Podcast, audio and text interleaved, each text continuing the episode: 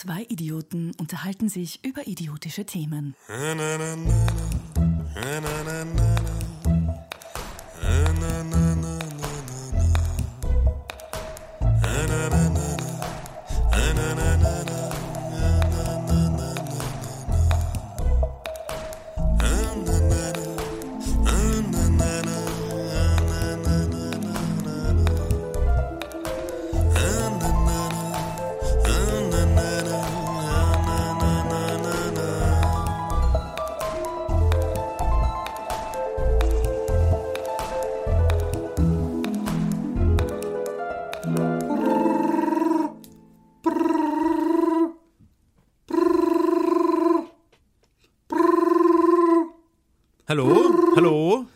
Hallo, guten Tag, hier ist der Happy Day Podcast. Schönen guten Tag, wer?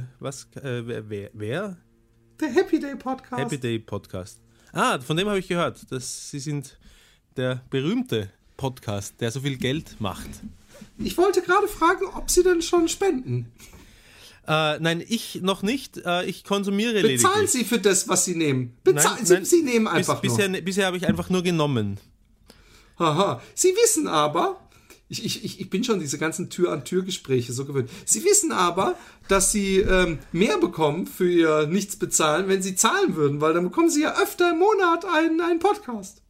Was, Sie können sogar noch Bilder bekommen und Lieder nur für Sie. Aha. Und außerdem, wenn ich mir das so durchdenke, kann ich auch ein reines Gewissen bekommen dafür, dass ich... frei nach Peter G. Hornauer können Sie einen Energieausgleich machen. Wenn der wüsste, wie oft wir ihn hier verwenden im Podcast, dann würde er von uns auch einen Energieausgleich verlangen. Ja, genau.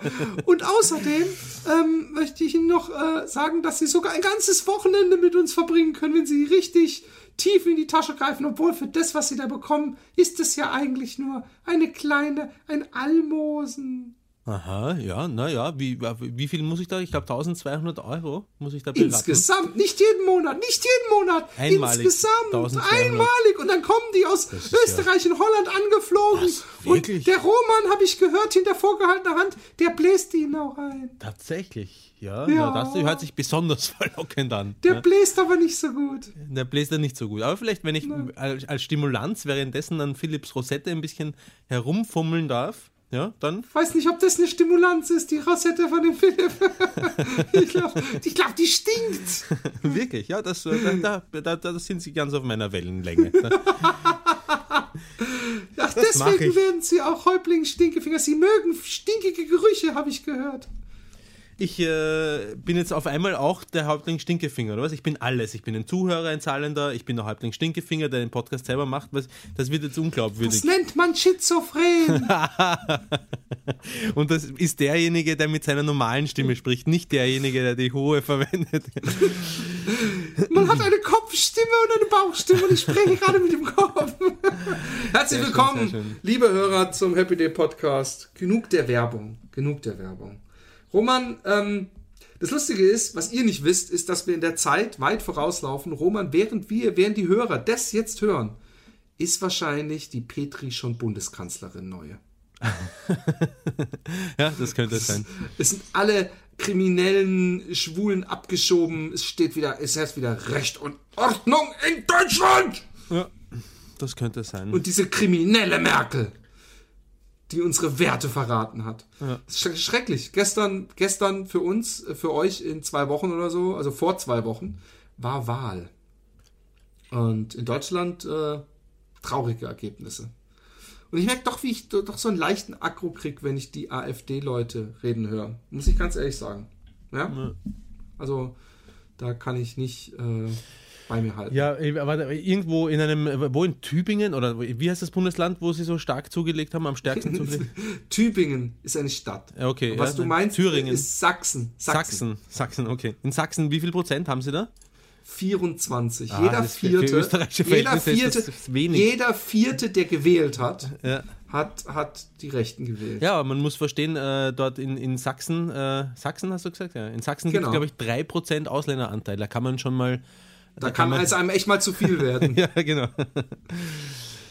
Die finden ja, weißt du, so, wie die sich wohl verhalten hätten, ja, die Sachsen, wenn die wie in unseren Schuhen gewesen wären, irgendwie über 20 Jahre lang den Solidaritätszuschlag zahlen hätten müssen, damit die sich da auch normale Straßen und Bürgersteige leisten können. Ja. Kaum vorstellbar. Aber wie gesagt, in Österreich alles unter 30% regt einen nicht mehr auf. Okay, shit. Ich hoffe, ich bin nie so abgehärtet wie Österreich. Ja, diese Woche ist für mich eine wichtige Woche, weil ich habe am Sonntag den Marathon. Übrigens, Roman, alter Schwede, ja. Ich habe gesehen, ja. 55 Kilometer diesen Monat schon gelaufen. 55? Nein. Du guckst dir was, dann habe ich das vergessen. War ich doch nochmal laufen. 10 Kilometer steht da immer noch am 14. Du warst so gut busy, Mann. Und dann warst du beim Fasten auch einmal laufen. Warum machst du nicht dir so ein mindestens dreimal die Woche Laufen-Schema? Weil es anstrengend ist und weil ich es vergesse. Eigentlich in erster Linie, weil ich es einfach vergesse. Nein, es stimmt eigentlich nicht. Ich muss gerade überlegen, am Sonntag, kann ich mich erinnern, habe ich zur Vagina-Expertin gesagt, ich könnte jetzt zum Beispiel laufen gehen. Hat sie gesagt, ja, du könntest laufen gehen. Habe ich gesagt, ja. Und dann haben wir gefrühstückt. Und, ja, das war's. Irgendwie. Ich bin gerade in der Tapering-Phase und die Tapering-Phase heißt, dass man eigentlich die letzten 2 Wochen weniger läuft.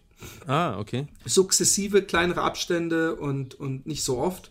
Und es fällt mir sehr, sehr, sehr, sehr schwer. Ich bin am Samstag nicht gelaufen und habe mich am Sonntagmorgen schon so gefühlt, als wäre ich 10 Kilo schwerer und würde wahrscheinlich nur mit 7 Minuten pro Kilometer laufen können. Und dann bin ich gestern laufen gewesen und bin mit 4,45 Minuten pro Kilometer die 10 gelaufen und habe mich wieder top gefühlt. Die Sonne scheint, es ist knallblauer Himmel. Es ist seit einer Woche oder so, ist hier so ein unglaublich... Guck dir mal diesen Himmel an. Schön.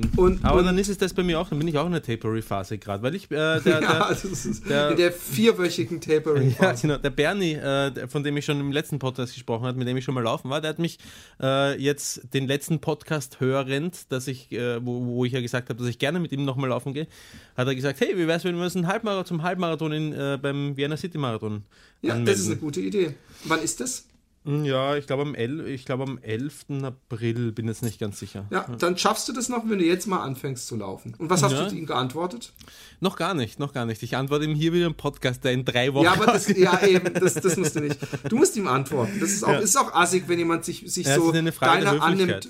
Er nimmt sich deiner an und er hilft dir vielleicht überhaupt. Das ist eine gute Motivation. Ich habe jeden Dienstag mit meinem Nachbarn einen Lauf geplant immer. Und das sagen wir fast nie ab. Muss echt was Schlimmes passieren. Ich habe übrigens noch was eigentlich Happy Day-mäßig ist. Ich habe einen 17 Kilometer Lauf und ab der Hälfte hat mir mein, es war kalt, ich hatte aber eine kurze Hose an und da hat mir mein Sack so ein bisschen gebrannt. Ich habe gedacht, was ist denn da los? Und dann war ich zu Hause und diese Innenhose, die ja wie so ein Netz ist, irgendwie hat die sich umfunktioniert zu einer Art Käsereibe. Die Löcher. Aha. Und ich hatte, und jetzt kein Joke, einen blutigen Sack. Da ist Blut rausgeflossen aus dem Sack. Nee, es war so, dass es nicht nur so, dass er rot war, es war blutig und es war so, dass wenn du mit den Fingern dran bist, dass du blutige Fingerspitzen hattest. Und ich habe danach geduscht und ich glaube, die Leute 2 Häuser weiter haben sich gefragt, ob irgendjemand für ein Tarzan-Musical übt. Es war wirklich. Ist dein Sack, wenn du läufst, knüllt er sich auch zusammen zu so einem kleinen... Ey, ohne Scheiß. Das ist ja gar kein Sack mehr eigentlich. Das ist der Freund von mir, der André, der hat so einen Fleischerpimmel, wo wir manchmal neidisch drauf gucken. Ja. Wenn ich mich mit dem nach einem Marathon oder nach einem Ultramarathon umziehe, dann hängt bei dem echt sowas, so das Gegenteil, weißt du, so durch die Länge, das wird immer länger gezogen, habe ich das Gefühl. Und mein Pimmel, der ist kaum mehr sichtbar und bildet mit Schamhaar und Sack so ein Knäuel. Mhm.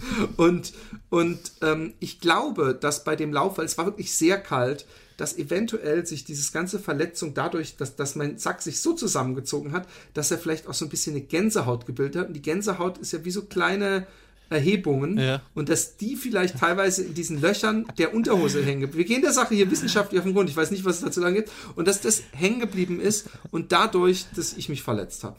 Ja. Ja, ich werde auf jeden Fall mir meinen Schniedel, aber sowas von einvaselinieren, sagt man im Fachdeutsch. Und dann wird man sehen. Ansonsten läuft alles bei mir gut. Mein Gewicht hält sich gut. Es haben mehrfach Leute gefragt, warum ich eigentlich in Podcasts nie über die vegane Ernährung spreche.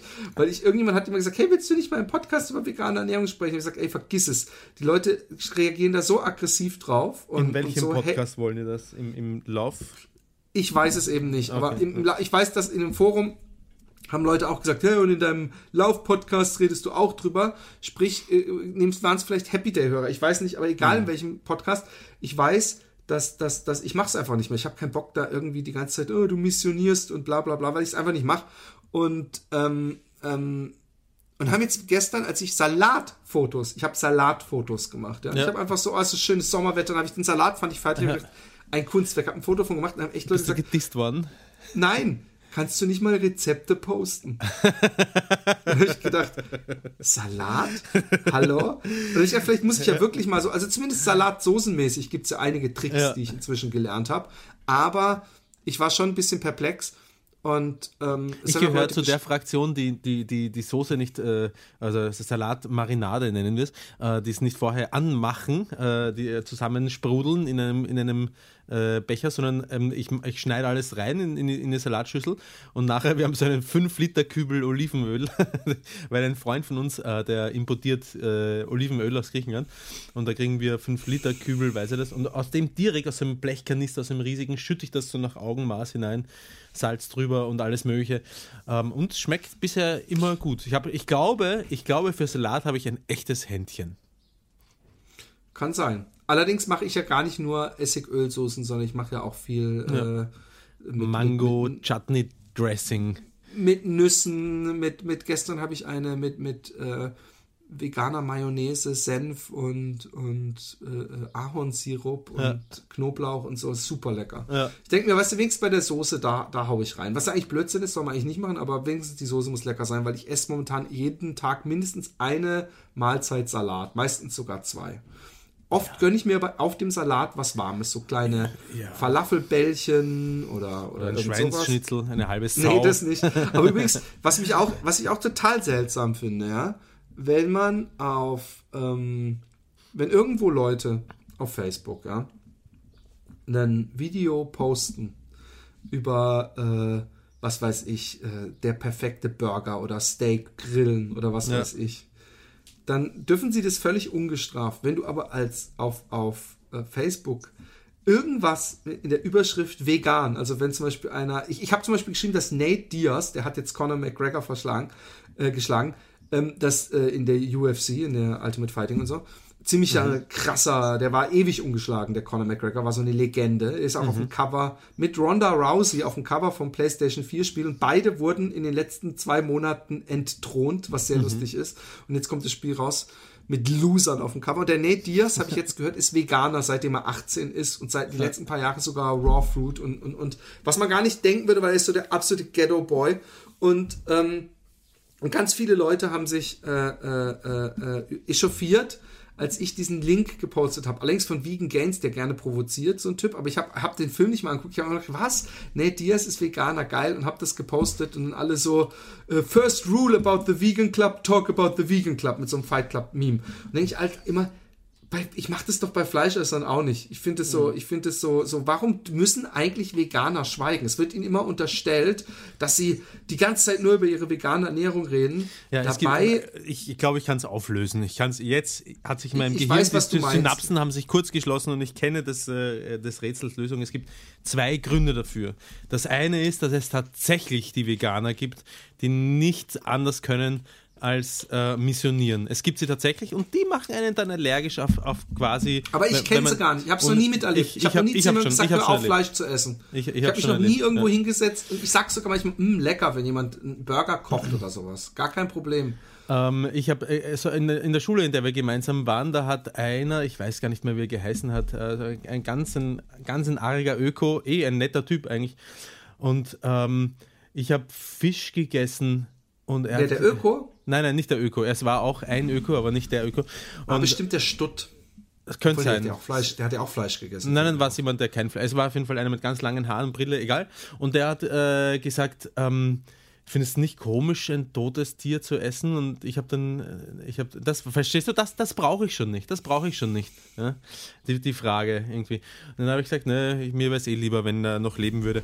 Aber ja, war jetzt nicht der massive Missionierungsversuch, aber ist mir schon auf die Nerven gegangen, ehrlich gesagt. Und der Grund, warum es einem auf die Nerven geht, glaube ich, als Fleischesser, weil man tief in sich drinnen spürt, dass es irgendwie auch was Falsches hat, Tiere zu essen, nämlich in dem Ausmaß, in dem wir das tun, massenweise Rinder und Schweine in uns reinschaufeln, die wir nie gesehen haben, die irgendjemand von uns aus einer Massentierhaltung heraus geschlachtet hat. Ich glaube, Fleischesser wissen so ein kleines bisschen, dass es nicht nur richtig ist, einfach dieses Fleisch. Ich glaube, der zweite Punkt spielt da wesentlich mehr mit, weil ich kann dir sagen, ich habe 100 Millionen tausende Gespräche gehabt, seitdem ich vegan bin. Ich bin ja bald ein Jahr vegan, ja? Oder nicht ganz, ein paar Monate noch. Und ich habe nicht ein einziges Mal habe ich zu jemandem in irgendeiner Weise klagend gesagt, ey, was du da isst, ist total unmenschlich und bla bla. Noch nicht ein einziges Mal. Meistens ist es so, wenn ich frage, ist da Ei drin oder was weiß ich, irgendwo, wo ich bin, dass die Leute dann zu mir hinkommen und sagen, hä, wie vegan? Und dass ich dann eigentlich ab dem Moment, ab dem ich die Info raushau, und mit der Info muss ich auch nicht hinterm Berg halten. Es ist ja nicht so, dass ich das verschweigen muss. Aber ich habe das Gefühl, es reicht zu sagen, ich bin vegan, dass die anderen Leute sich schon angegriffen fühlen. Und ein Freund von mir hat das jetzt kürzlich auch zugegeben. Der hat gesagt, ich habe gesagt, warum hängst du dich denn die ganze Zeit eigentlich daran auf? Hat das was... sag mal ganz ehrlich, weil ich habe doch nie zu dir irgendwas gesagt, von wegen, du musst anders leben. Also nee, wahrscheinlich hat es damit zu tun, dass es das schlechte Gewissen ist. Und denke ich mir, finde ich, muss man gar nicht haben. Aber es ist seltsam, dann lasst mich doch in Ruhe. Aber egal. Ich finde, alle Veganer sollten so ein Symbol tragen, dass man sie gleich als Veganer erkennt. Nee, aber angeblich machen die Veganer ja nichts anderes, als den ganzen Tag darüber reden und es jedem auf die Nase binden, ob er es hören will oder nicht. Wie ich ja auch jetzt hier gemacht habe, wenn jetzt alle sagen, du Salatfresser. Ja, genau. Irgendeiner hat mich mal so geil bei Facebook, bei iTunes gehatet, so du Salatfressender, was weiß ich was, in irgendeiner Kritik von irgendeinem Podcast. Hey, ich bin ein Sensibelchen, apropos Tiere und so. Ich weiß doch, Philipp. Nein, ich weiß, dass du auch ein Sensibelchen bist, aber du bist es vor allem, wenn es um dich geht. Nein, das stimmt nicht. Ich bin auch... Nee, aber du bist es, ich habe es öfter schon erlebt. Ich bin auch sehr sensibel, aber ich bin zum Beispiel auch sehr sensibel, wenn es um unseren, wie heißt der schnell? Unser Anmachspezialist. Da war ich ja auch sehr sensibel, ne? Für dich zu sensibel. Ach, egal, vergiss es. Weiter im Text. Nee, überhaupt nicht. Da warst du im Nachhinein, ja sogar noch so, I don't give a shit, der nervt mich jetzt nicht. Ich habe irgendwann Mitleid bekommen. Aber was ich sagen wollte ist, ich habe durch Facebook gescrollt und ich glaube, ich weiß nicht, was ich nebenbei gemacht habe. Ob ich nebenbei mit irgendjemand gesprochen habe oder gechattet. Nee, ganz bestimmt nicht. Aber das Lustige ist, dann kam ein Filmchen, die laufen ja inzwischen immer von alleine, die meisten zumindest. Bei Facebook fangen die an zu drehen. Und dann sah man ein Mädchen, die sehr attraktiv war, 25 vielleicht, und die hatte so einen kleinen schwarzen Punkt sich auf die Nase gemalt und so 3 Striche auf jede Backe, so wie so ein Kätzchen. Katze. Mhm. Und dann hatte sie an der Hand, am Schwanz, so eine Maus. Mhm. Und ich habe gedacht, das ist ein süßes Video, das wird so enden, dass die sie dann irgendwie küsst oder mit ihr spielt oder was weiß ich. Und sie guckt so und sie grinst auch so in die Kamera. Sie hat sie gegessen. Und dann fängt sie an, ab und zu mit der Zunge so an ihr zu lecken und so. Und dann nimmt sie es in den Mund und kaut, fängt an so auf dem Bein rumzukauen. Und die Maus... Die hat dann so, das durch den Speichel war das Fell so nass und verwischelt und die hat dann so rausgeguckt und so. Das war so putzig, dieses süße Mäusegesicht mit diese blöde Fotze, Entschuldigung, dass ich sagen muss. Bei einem Mann hätte ich wirklich gesagt, der ist ja dumme Schwanz, nur um hier den Sexismus vorzubeugen. Ja, diese dumme Fotze fängt dann an, drauf rumzukauen und ich habe sofort weggedingst und ich sag dir... Ich sag dir jetzt, das war das Wochenende, als Alexi weg war und ich lag nachts bei mir im Bett und wollte mir ein Fantasy wichsen und mir kam immer wieder dieses Image und ich konnte nicht mal mir einen runterholen. Es hat mich so, ich habe echt 2 Tage, ich habe das öfter gehabt. Ich habe auch, als ich das erste Mal gesehen habe, wie jemand, und das meine ich mit Sensibelchen, nicht nur mit mir, sondern ich habe mal gesehen, als ich klein war, in Karlsruhe jemand einem anderen in die Fresse gehauen hat. Und das ist nicht mal Blut geflossen, es hat einfach nur so mit der Faust ins Gesicht gehauen. Ja. Und das hat mir auch Tage hinterhergehangen. Und das hier, das hat mich wirklich schwer belastet. Da kann man sagen, eine Maus, fuck it. Ich habe ja sogar Mäuse fallen bei mir im Haus. Aber wie man sowas machen kann, und angeblich, scheinbar ist es ein Fetisch, und es gibt sogar einen Fetisch, wo irgendwie junge Frauen, meistens Asiatinnen, mit Stöckelschuhen Tiere zertreten, kaputt, tottreten. Das ist, ich hab Mäuse gehabt, als ich, wie alt war ich da, so 14, ab 13, 14 habe ich Mäuse gehabt, 2-3 Jahre lang, glaube ich. Und die sind mir auch, ist schon mal vorgekommen, dass mir eine in den Mund hineingekraxelt ist mit den Vorderpfoten und den ganzen Kopf reingesteckt hat in den Mund, weil sie einfach neugierige Viecher sind. Aber ich habe nicht drauf herumgekaut auf den Mäusen, sondern ich habe sie wieder ziehen lassen. So. Ich weiß nicht, ob ich dieses Image jemals wieder... Ich bitte jeden, nicht nach diesem Film zu suchen. Es ist irgendwie... Vielleicht war es auch nochmal extra verstörend, weil ich irgendwas Süßes erwartet habe. Ich habe gedacht, das ist eindeutig irgendeinen... mein Gott, wie so ein Katzenfilmchen halt. So irgendwas Goldiges. Ja, das so ist ja auch, Motto, guck mal, eine Katze und eine Maus können auch gut miteinander auskommen. Und dieses Mädel, da merkt man wieder, dass man eben nicht, dass man nicht vom Äußeren auf Menschen schließen kann, weil sie sah super süß und sympathisch aus. Ja, es war auch eine Falle gewesen, einfach mit dem Pünktchen und den Schnurrbarthaaren. Das ist ja auch hundsgemein gewesen. Aber eins muss ich auch noch sagen, von wegen... sensibel nur bei mir. Ich kann mich erinnern, als ich als Kind, mein Gott, wie alt muss ich da gewesen sein? 8 Jahre, vielleicht 9 Jahre, als die unendliche Geschichte im Kino gelaufen ist. Und das Pferd Atreo. Ich glaube, das Pferd von Atreo. Genau. Ja. Und das ist im Moor versunken. Was habe ich geheult, mich in den Schlaf geheult am Abend wegen eines Pferdes? Ja, also, oder E.T. war das, der auch der erste große Teardropper. Manchmal, den muss ich mir wieder anschauen. Hast du den irgendwann mal in der Neuzeit gesehen, sozusagen? Den muss ich unbedingt. Ich glaube sogar, ich habe mir das Remake gekauft. Also nicht Remake, nein, Entschuldigung. Digitale Überarbeitung oder was? Genau. Oder ich weiß nicht mal, es war auf jeden Fall, gab es so eine 30 Jahre Jubiläumsgeschichte. Okay. Und wie war es, ihn wieder zu sehen? Enttäuschend? Ich habe ihn nicht, ich wollte ihn meinen Kindern zeigen und sie fanden ihn zu spannend, weil am Anfang weiß man noch nicht, dass es lieber ist, und dann sieht man nur sowas durch den Garten rennen, und da war das denen wohl doch noch zu spannend. Aber das ist diese Geschichte mit dem, es hat vielleicht viel mit der Erwartung zu tun, wenn man nicht erwartet, dass auf einmal sowas passiert wie da, dann so ähnlich wie das, wo ich dich aus dem wichtigen Probe rausgeholt habe. Weißt du noch? Oh Gott. Ja, ich war letzte Woche, das war eigentlich eine sauspannende Geschichte, wo ich da war und was ich gemacht habe, weil es gibt ja diese Orchester-Libraries, das, was ich immer an Musik mache, wo du dann hinterher sagst, hey, cooles Sample, das du da verwendet hast, und nicht immer sagst, das ist kein Sample, das habe ich selbst komponiert und programmiert. Das sind Orchester-Libraries, die ich da verwende, also Streicher, die irgendwann mal, wo einzelne Töne aufgenommen worden sind, die man dann zum Komponieren verwenden kann. So gesehen ist es eher eine Anhäufung von lauter Mini-Samples. Ja?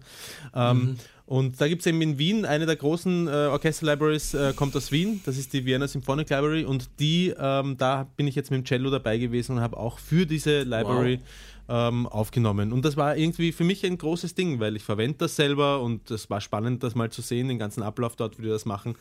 Hast du es denn lizenziert gekauft oder hast du dich praktisch selber? Nein, ich habe ziemlich viel Kohle für VSL ausgegeben. Als ich mal Kohle gehabt habe, habe ich ziemlich viel dafür ausgegeben. Und das war einfach eine tolle Erfahrung, weil nämlich auch alle normalen Sachen unter Anführungsstrichen sind schon aufgenommen gewesen, alle schönen Sachen, und wir haben jetzt nur noch das schräge Zeug eingespielt. Also es war fast mehr Geräusche, die wir möglichst alle synchron, zu 6 waren wir, aufgenommen haben, wovon sie dann kleine Futzeln rausgeschnitten haben und es in einer komplizierten Matrix zum Verbinden von großen... Ist egal, recht viel Blabla jetzt. Aber mitten in dieser Session, habe ich einen FaceTime-Anruf von Philipp, natürlich in der Pause, weil während des Aufnehmens habe ich, Profi wie ich bin, das Handy ausgeschalten. Und ich nehme ihn nicht an, und er ruft gleich noch einmal an, und ich drücke ihn gleich wieder weg, und ich denke, ich habe mir beim ersten Mal schon gedacht, hey, einmal wegdrücken heißt eigentlich, ich kann gerade nicht. Aber gleich gleich nochmal angerufen. Ich sehe das bei FaceTime nicht, ob du weggedrückt hast. Da ist einfach nur unavailable. Da steht nicht... Ah, okay. Gleich nochmal angerufen, gleich wieder weggedrückt und daraufhin irgendwie eine Nachricht. Ja, hey, bitte FaceTime mich an. Es ist super wichtig. Und dann gehe ich raus, weil ich mir schon gedacht habe, es ist besser wahrscheinlich, weil bei FaceTime, wenn ich die Kopfhörer nicht eingestöpselt habe, ist alles auf Lautsprecher. Ne? Dann kann jeder mithören und wenn mir jemand über die Schulter sieht, auch mitschauen, was du da so machst. Und ich gehe raus ins Freie, ruf dich zurück. Nee, du hast mich doch erstmal normal angerufen und gefragt, ob es wirklich so wichtig ist. Und du hast gesagt, was hast du gesagt? Ja, glaube ich. Ne? Du hast gesagt, ja, es ist wirklich wichtig. Ich habe gesagt, ruf mich einfach an. Ja. Ich wollte nicht lügen. Und dann habe ich auf FaceTime gedrückt und das Erste, was ich gesehen habe, war, man kann sagen, es war ein Elefant mit Sonnenbrille, den ich gesehen habe. Genau. Philipps Penis.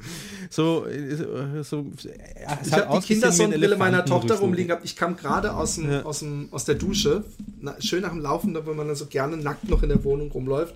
Und da habe ich gedacht, so, jetzt ist hier die Sonnenbrille, hier ist mein Schwanz, jetzt ist der Roman dran. Endlich die Altnase. Das war eine Kindersonnenbrille. Ich habe gedacht, das war so eine überriesige Clown-Sonnenbrille. Wegen der Verhältnismäßigkeit auf dem Bild.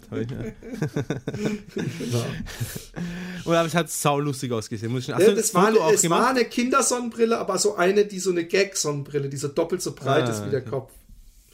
Ich habe kein Foto gemacht. Ich habe auch immer Angst, dass wenn ich das irgendwann mal mache, dass du einen Screenshot machst und mir das irgendwo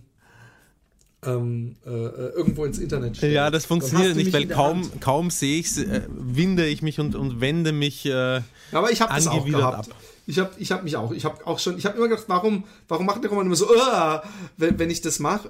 Mein Penis ist doch nicht hässlich, aber ich habe genau dieselbe Reaktion gehabt, als du mir deinen Pimmel in die stimmt, Dings und der ist ja wunderschön. Ja. Ich hatte übrigens einen schlimmen Albtraum letztens, dass ich an einer Laufveranstaltung mitgemacht habe, an so einem Traillauf. Es war aber wahrscheinlich der Lauf, den ich im Sommer machen will, die 80 Kilometer. Mhm. Und ich hatte als einziger... Ich hatte keine Laufklamotten und nichts dabei. Und es hat sich so komisch angefühlt, weil alle dann so, hey, egal, du läufst halt mit und so. Und alle anderen so mit Rucksäcken, mit zu trinken und Laufschuhen. Und ich so in Jeanshose so mitgelaufen. Und ich weiß nicht, das war so weird. Und ich hatte hab mir dann von anderen was zu trinken geliehen und so. Das war wie wenn man so mit Verkleidung auf einen Maskenball kommt und als einziger nicht verkleidet ist. Mhm. Übrigens, ich bin geneigt, dass wir Fantasy-Wichsen wieder etablieren. Okay, und mit Fantasy-Wichsen meine ich nicht, dass man sich auf Gandalf oder irgendeinen so Gandalf sondern Fantasy-Wichsen. Ich finde, du hast völlig recht. Ich finde Fantasy-Wichsen, ich habe keinen Bock mehr auf die Scheiße. Schau. Ich weiß auch nicht. Ich finde, ich habe öfter in letzter Zeit mal wieder Fantasy-Wichsen gemacht und es hat was. Mhm. Und inzwischen bin ich auch irgendwie überdrüssig dieser ganzen Porno-Filmchen. Ja. Ich weiß auch nicht warum. Ja. Okay, finde ich. Ja. Und was heißt, wir sollen das etablieren? Sollen wir Ping-Pong-Wichsen umwandeln, einfach in Fantasien? Fantasy-Wichsen. Pass auf, jetzt denkst du an Elefanten, Rollschuhen. Ja, aber weshalb, wir können uns gegenseitig Dinge... Nee, wir müssen, ich warte übrigens immer noch auf einen Ping wieder von dir. Ja, klar, ich weiß. Wir müssen da auch, glaube ich, ein Zeitlimit einführen. Nein, müssen wir nicht. Aber du hast mal ein halbes Jahr oder ein Vierteljahr, das geht nicht. Das kann man unseren Hörern nicht antun. Ja, machen wir maximal ein Jahr. Was Fantasy-Wichsen anbelangt, wir könnten so machen, dass einer von uns, das können wir doch im Happy Day Podcast verwursten, einer von uns dem anderen eine Fantasie aufspricht und der andere muss sich diese Fantasie anhören, die muss, sagen wir mal, mindestens 10 Minuten lang sein und der andere muss sich die Fantasie vom anderen anhören und währenddessen wichsen. Vergiss es. Du glaubst doch nicht echt. Ich finde das wunderschön. Was ich glaube, dass das nicht funktioniert. Ich glaube nicht, dass ich auf deine Stimme wichsen kann. Das wäre, glaube ich, das Bitterste überhaupt. Ja, die Herausforderung besteht darin, nicht auf meine Stimme zu wichsen, sondern auf den Inhalt, den ich transportiere mit der Stimme. Guten Tag, Herr Jordan. Ich denke, so spricht man jemanden an, bevor einem das Du angeboten wird. Oh. Hey, wer mich sieht, der kriegt aufs Maul. Da meine später folgende Geschichte schon teilweise recht krass ist, stelle ich mich als Herr A.W. Reth vor. Ein Lob an euch. Er will nämlich Bilder haben, deswegen überspringe ich das kurz. Erstmal ein Lob an euch. Höre, glaube ich, aktiv seit Folge 50 und habe alles davor nachgeholt. Mein Lieblingspart war, wo Roman der chinesischen Austauschschülerin beim Kacken zuguckt. Das ist auch wirklich ganz, ganz was Frühes. Und den ZelluLeute-Podcast finde ich auch ganz gut. Aber Happy Day ist neben sanft und sorgfältig schon mein Liebling. Es gibt übrigens auch noch Themenwechsel und Fat Boys Run, nur so am Rande. Und der Honigdackel oder so, aber da gibt es, glaube ich, nur eine Episode und die ist noch nicht online, oder? Es gibt zwei und die sind beide nicht online. Und das Honigbrot heißt es. Und es gibt ZelluLeute auch noch übrigens. Habe ich ja schon gesagt. Hat er ja schon gesagt. Ah, okay. So, nun zu meiner Story. Viel Spaß beim Lesen und Diskutieren. Ich habe sie extra übrigens nicht gelesen. Ich habe da nämlich gesagt, hey, du, das Bild und das Bild und das Bild sind alle schon weg. Und dann hat er gemeint, und wie fandst du deine Story? Ich sage, die mache ich mit Absicht, lese ich die nicht vorher, damit es so frisch wie möglich kommt. Also, generell fahre ich sehr viel auf Festivals und Konzerte. Die Musik, die ausgelassenen Menschen und die laissez-fairen Regeln sowie das Bier sagen mir einfach zu. Letztes Jahr, im Juli, war ich mal wieder, ich muss mal ganz kurz gucken, ob ich noch Ausschlag habe. Ja, letztes Jahr im Juli war ich mal wieder mit einigen Freunden auf einem, welche mir auch hinterher erzählen mussten, was alles passiert ist. Tag um Tag kamen dann auch bei mir immer mehr Erinnerungen wieder hoch. Wir haben an jenem Tag wie üblich morgens angefangen zu trinken. Da es eine Unwetterwarnung gab, saßen wir im Vorzelt, um dem Regen zu entfliehen. David sagte dann irgendwann, jetzt wird der Schnaps rausgeholt. Eine Flasche Erdbeer, eine Rhabarber, eine Kirsche und die vierte weiß ich nicht mehr. Ich muss schon kotzen bei der Vorstellung, sich mit Erdbeerschnaps zu besaufen. Süß kotzen, na gut. Die 4 Flaschen haben wir dann quasi im Rekordtempo, also so um die halbe Stunde leer gemacht. Während meine Freunde danach genug für den Tag hatten und nicht abstürzen wollten, habe ich die ganze Zeit nur am Limit, immer am Limit gerufen und weitergesoffen. Am Limit, immer am Limit. Um Mittag rum fiel mir das Reden schon deutlich schwerer und außer am Limit habe ich nicht viel herausgebracht. Bier auf Bier, Gin Tonic auf Gin Tonic ging es weiter. Einige meiner Freunde sind dann zu den Bands gegangen, aber Franz und Manuel sind mit im Camp geblieben. Ein Junge aus dem Nachbarcamp, was heißt Nachbarcamp? So ein Nachbarzelt wahrscheinlich, wurde alleine zurückgelassen und fragte, ob er sich zu uns setzen könnte. Mittlerweile saßen wir draußen, da der Regen weg war. Es war aber immer noch usseliges Wetter. Wir sagten ja, und wir sagten ja, und er hat jedem eine Frottee-Decke gegeben gegen die Kälte. Mir persönlich war das aber viel zu schwul und als ich pinkeln musste und er dann auch etwas gesagt hat, das mir in meinem Zustand nicht gefallen hat, erwiderte ich, ich piss dir jetzt auf deine Scheißdecke. Oh. Wohlgemerkt, er war mit jener noch zugedeckt. Daraufhin sagte er, das würde ich sowieso nicht machen. Naja, das sagt man einem besoffenen Ich nicht zweimal. Und so holte ich meinen baumstammgroßen Löris raus und hab den Kerl volles Rohr angepisst, worüber dieser nicht sonderlich glücklich war und mich umschubste. So eine Frechheit, wird der eiskalt handgreiflich, dachte ich mir und wollte ihn mal ordentlich durchlassen, wovon meine Freunde mich aber abhielten. So trank ich weiter und weiter mit dem immer wieder zu vernehmenden am Limit, immer am Limit, bis der Punkt kam, an dem ich nicht mehr richtig gehen konnte und auf dem Weg zum Pinkelzaun immer wieder umgekippt bin. Gegen Abend konnte ich nicht mehr reden, nur noch Limit schreien. Der Rest unseres Camps kam von den Bands wieder und wunderte sich sehr über meinen Zustand. Als es anfing zu dämmern, stand ich plötzlich auf und schrie, so, jetzt gehe ich mir was zu ficken suchen. Dies sorgte natürlich für allgemeine Erheiterung. Ich ging circa 20 Meter bis zur Straße. Ich finde das so geil. So wirklich so mit so einem Plan, ich suche jetzt was zu ficken. Wo 2 junge Frauen standen. Immer noch in Sichtweite meiner Freunde. Ich habe leider vergessen, was ich ihnen gesagt habe, aber es scheint sehr überzeugend gewesen zu sein, denn nach circa 30 Sekunden sind die beiden mit mir mitgekommen.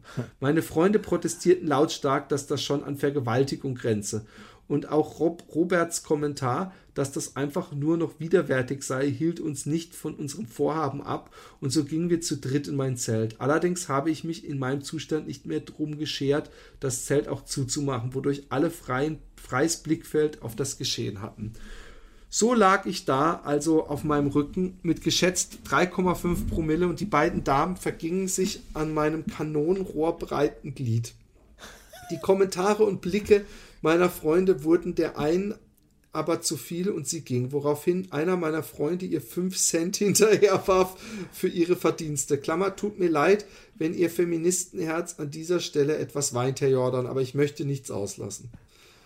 Die andere hingegen blieb. Ein wahres Wunder, dass ich in diesem Moment meinen tempelsäulendicken Prängel überhaupt noch in den erregierten Zustand bekam. Aber nun ja, Gummi drüber und wir fingen an. Justus, der kleine Bruder von David, hat durchgehend versucht, mir eine Fahnenstange in den Arsch einzuführen, aber trotzdem habe ich die Sache zu Ende gebracht. Ob sie auf ihre Kosten kam, kann ich leider nicht mehr bestätigen. Ich weiß auch nicht mehr, ob sie gleich danach gegangen ist. Als meine Freunde alle schon schliefen, ist Manuel aufgewacht wegen Geräuschen vor seinem Zelt. Ich war es, der nur in Boxershorts auf allen Vieren rumkroch und anscheinend mein Zelt suchte. Am nächsten Morgen sah ich den Typen wieder, den ich angepisst habe, welcher ziemlich sauer auf mich war. Ich fragte ihn, warum er so wütend ist. Dann fing es an zu dämmern. Ich entschuldigte mich und sagte, das wollte ich nicht. Insgeheim fand ich es aber ziemlich cool, ihm Dominanz gezeigt zu haben.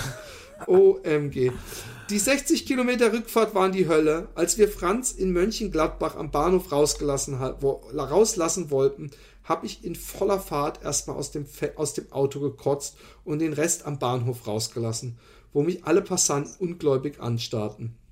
Die letzten 20 Kilometer habe ich durchgehend gewürgt, was Manuel, der Fahrer, nicht so lustig fand. Zu Hause angekommen, durfte ich erstmal sein Auto säubern und bin dann wieder ins Bett. In diesem Sinne immer am Limit. Viele Grüße von der holländisch-deutschen Grenze. Sowas. Ich habe mal einen White Russian-Absturz erlebt, einen ganz üblen. Ich war komplett nüchtern die ganze Zeit, bin aufs Klo gegangen, habe einmal die Augen zugeschlagen, wieder aufgemacht und dieser eine Zwinkerer hat ausgereicht, um mich vom Zustand der gefühlten, kompletten Nüchternheit in eine katastrophale Fetten hineinzuschleudern. Und auf der Nachhausefahrt habe ich auch, mein Bruder ist gefahren, ich bin hinten drin gesessen. An jeder Ampel habe ich es geschafft, bei Rot auszusteigen und draußen mich zu entleeren und dann wieder einzusteigen. Immerhin habe ich nichts sauber machen müssen. Ich finde Alkohol echt so ekelhaft. Ich weiß auch nicht, ich meine, ich habe ja immer noch dieses, wann mache ich das eigentlich mal online, aber diese Geschichte mit dem Simon war mein letztes Mal, dass ich Alkohol getrunken habe. Das ist inzwischen, glaube ich, 3 Jahre her oder so. Und seitdem auch kein Schluck oder so, ein Schluck Rotwein oder irgend sowas, oder wie? Nee, ich trinke ja sowieso Rotwein, finde ich nicht lecker. Und Bier auch nicht, von daher, nee, gar nicht. Was ist denn so lecker? Momentan trinke ich eigentlich nur Wasser. Ja, aber was an Alkoholiker findest du lecker?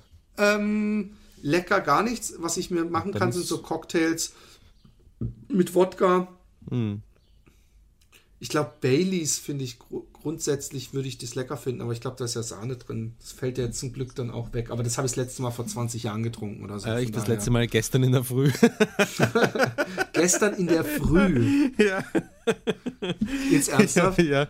Wir haben uns einen kleinen Schluck davon in den Morgenkaffee hineingegeben. Ist einfach unglaublich gut.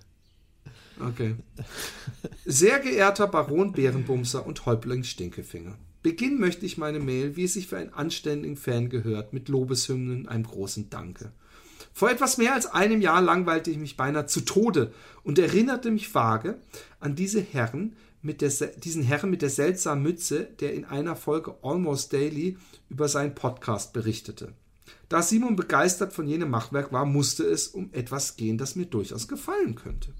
Die nächsten 2 Wochen verbrachte ich nun damit, euren Gesprächen zu lauschen, holte in dieser Zeit alle Folgen nach. Seit diesem denkwürdigen Tag bin ich ein brennender Fan eurer Kunst und erwarte jeden neuen Cast mit Ungeduld und Vorfreude.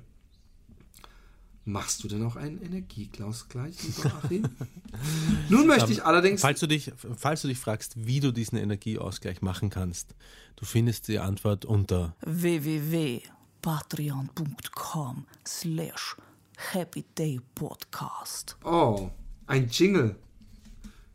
Ein Jingle war das, oder? Spende, du kleines, unwürdiges Fäkalschweinchen.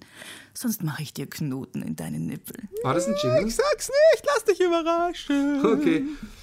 Nun möchte ich allerdings nicht nur meinen Dank für die schönen Stunden der Unterhaltung an euch senden, sondern selber Bericht erstatten. Ein fairer Ausgleich sozusagen für die Tränen, die ich bereits gelacht habe. Na, sagen wir, ein Ausgleich würde bedeuten, dass du jetzt ungefähr 160 Stunden am Stück eine Geschichte erzählst, ja? Aber du kannst auch wie kann er nochmal seinen Ausgleich machen? Er könnte zum Beispiel auf www.patreon.com/Happy Day Podcast gehen und dort Gutes für uns tun. Ah, okay. Ein schweres Unterfangen, wie ich festgestellt habe. Im Themenbereich Porno, Poppen, Peinlichkeiten habe ich nämlich mehr als genug zu erzählen. Entschieden habe ich mich für eine Geschichte aus jüngster Vergangenheit, die vielleicht nicht ganz die Brisanz anderer Hörermails toppt, mir jedoch unendlich unangenehm ist und gegebenenfalls nicht nur euch ein Lächeln entlockt, sondern auch anderen Hörern, falls ihr es in den Cast schafft.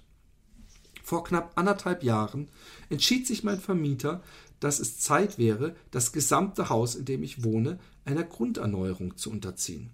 Da die üblichen Firmen, die solche Arbeiten vornehmen, jedoch einiges an Geld kosten, wurde sein Bruder damit beschäftigt. Jener Bruder... haben wir das nicht schon? Kommt dir das nicht bekannt vor?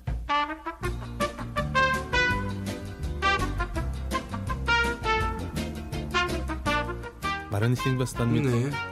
Nein? Okay, na, dann mit Polen, die, ich weiß nicht. Dann lies mal weiter. Nee, vielleicht hast du die auf Facebook einfach schon gelesen. Ist die von Facebook? Das könnte sein, dass ich da reingelesen habe. Okay.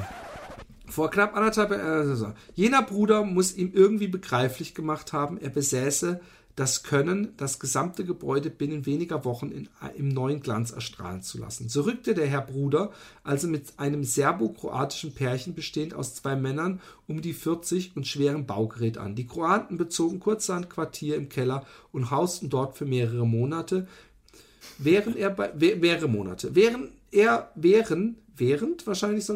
bei seiner Mutter einzog, die in der Wohnung über mir lebt.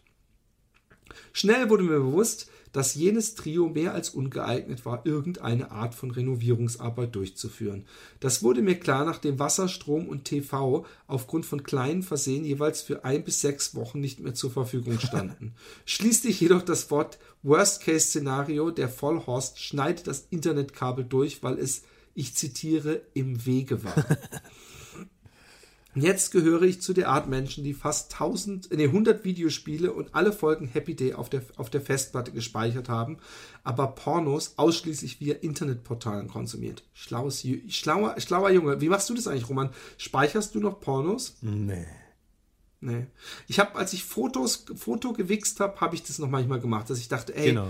Dich, mein Schatz, dich finde ich nie wieder in den unendlichen Weiten des Internets. Du kommst zu mir ins Hütchen. Ja, auch von Freunden weitergegeben oder so. Ich habe noch DVDs. Ich weiß genau, ich habe noch irgendwo eine DVD. Da steht drauf, auf der DVD steht drauf Künstlerinnen. Und ich weiß noch ganz genau, dass meine damalige erste Freundin, mit die lange Beziehung, die ich hatte, dass sie sich sehr aufgeregt hat über die Beschriftung Künstlerinnen, nämlich ernsthaft aufgeregt. Ich habe die immer Dokumente oder sowas genannt oder Steuersachen oder solche Sachen, wo ich dachte, da guckt niemand. Wahrscheinlich muss man bei jedem noch den langweiligsten Ordnerbeschreibung gucken und findet Porn.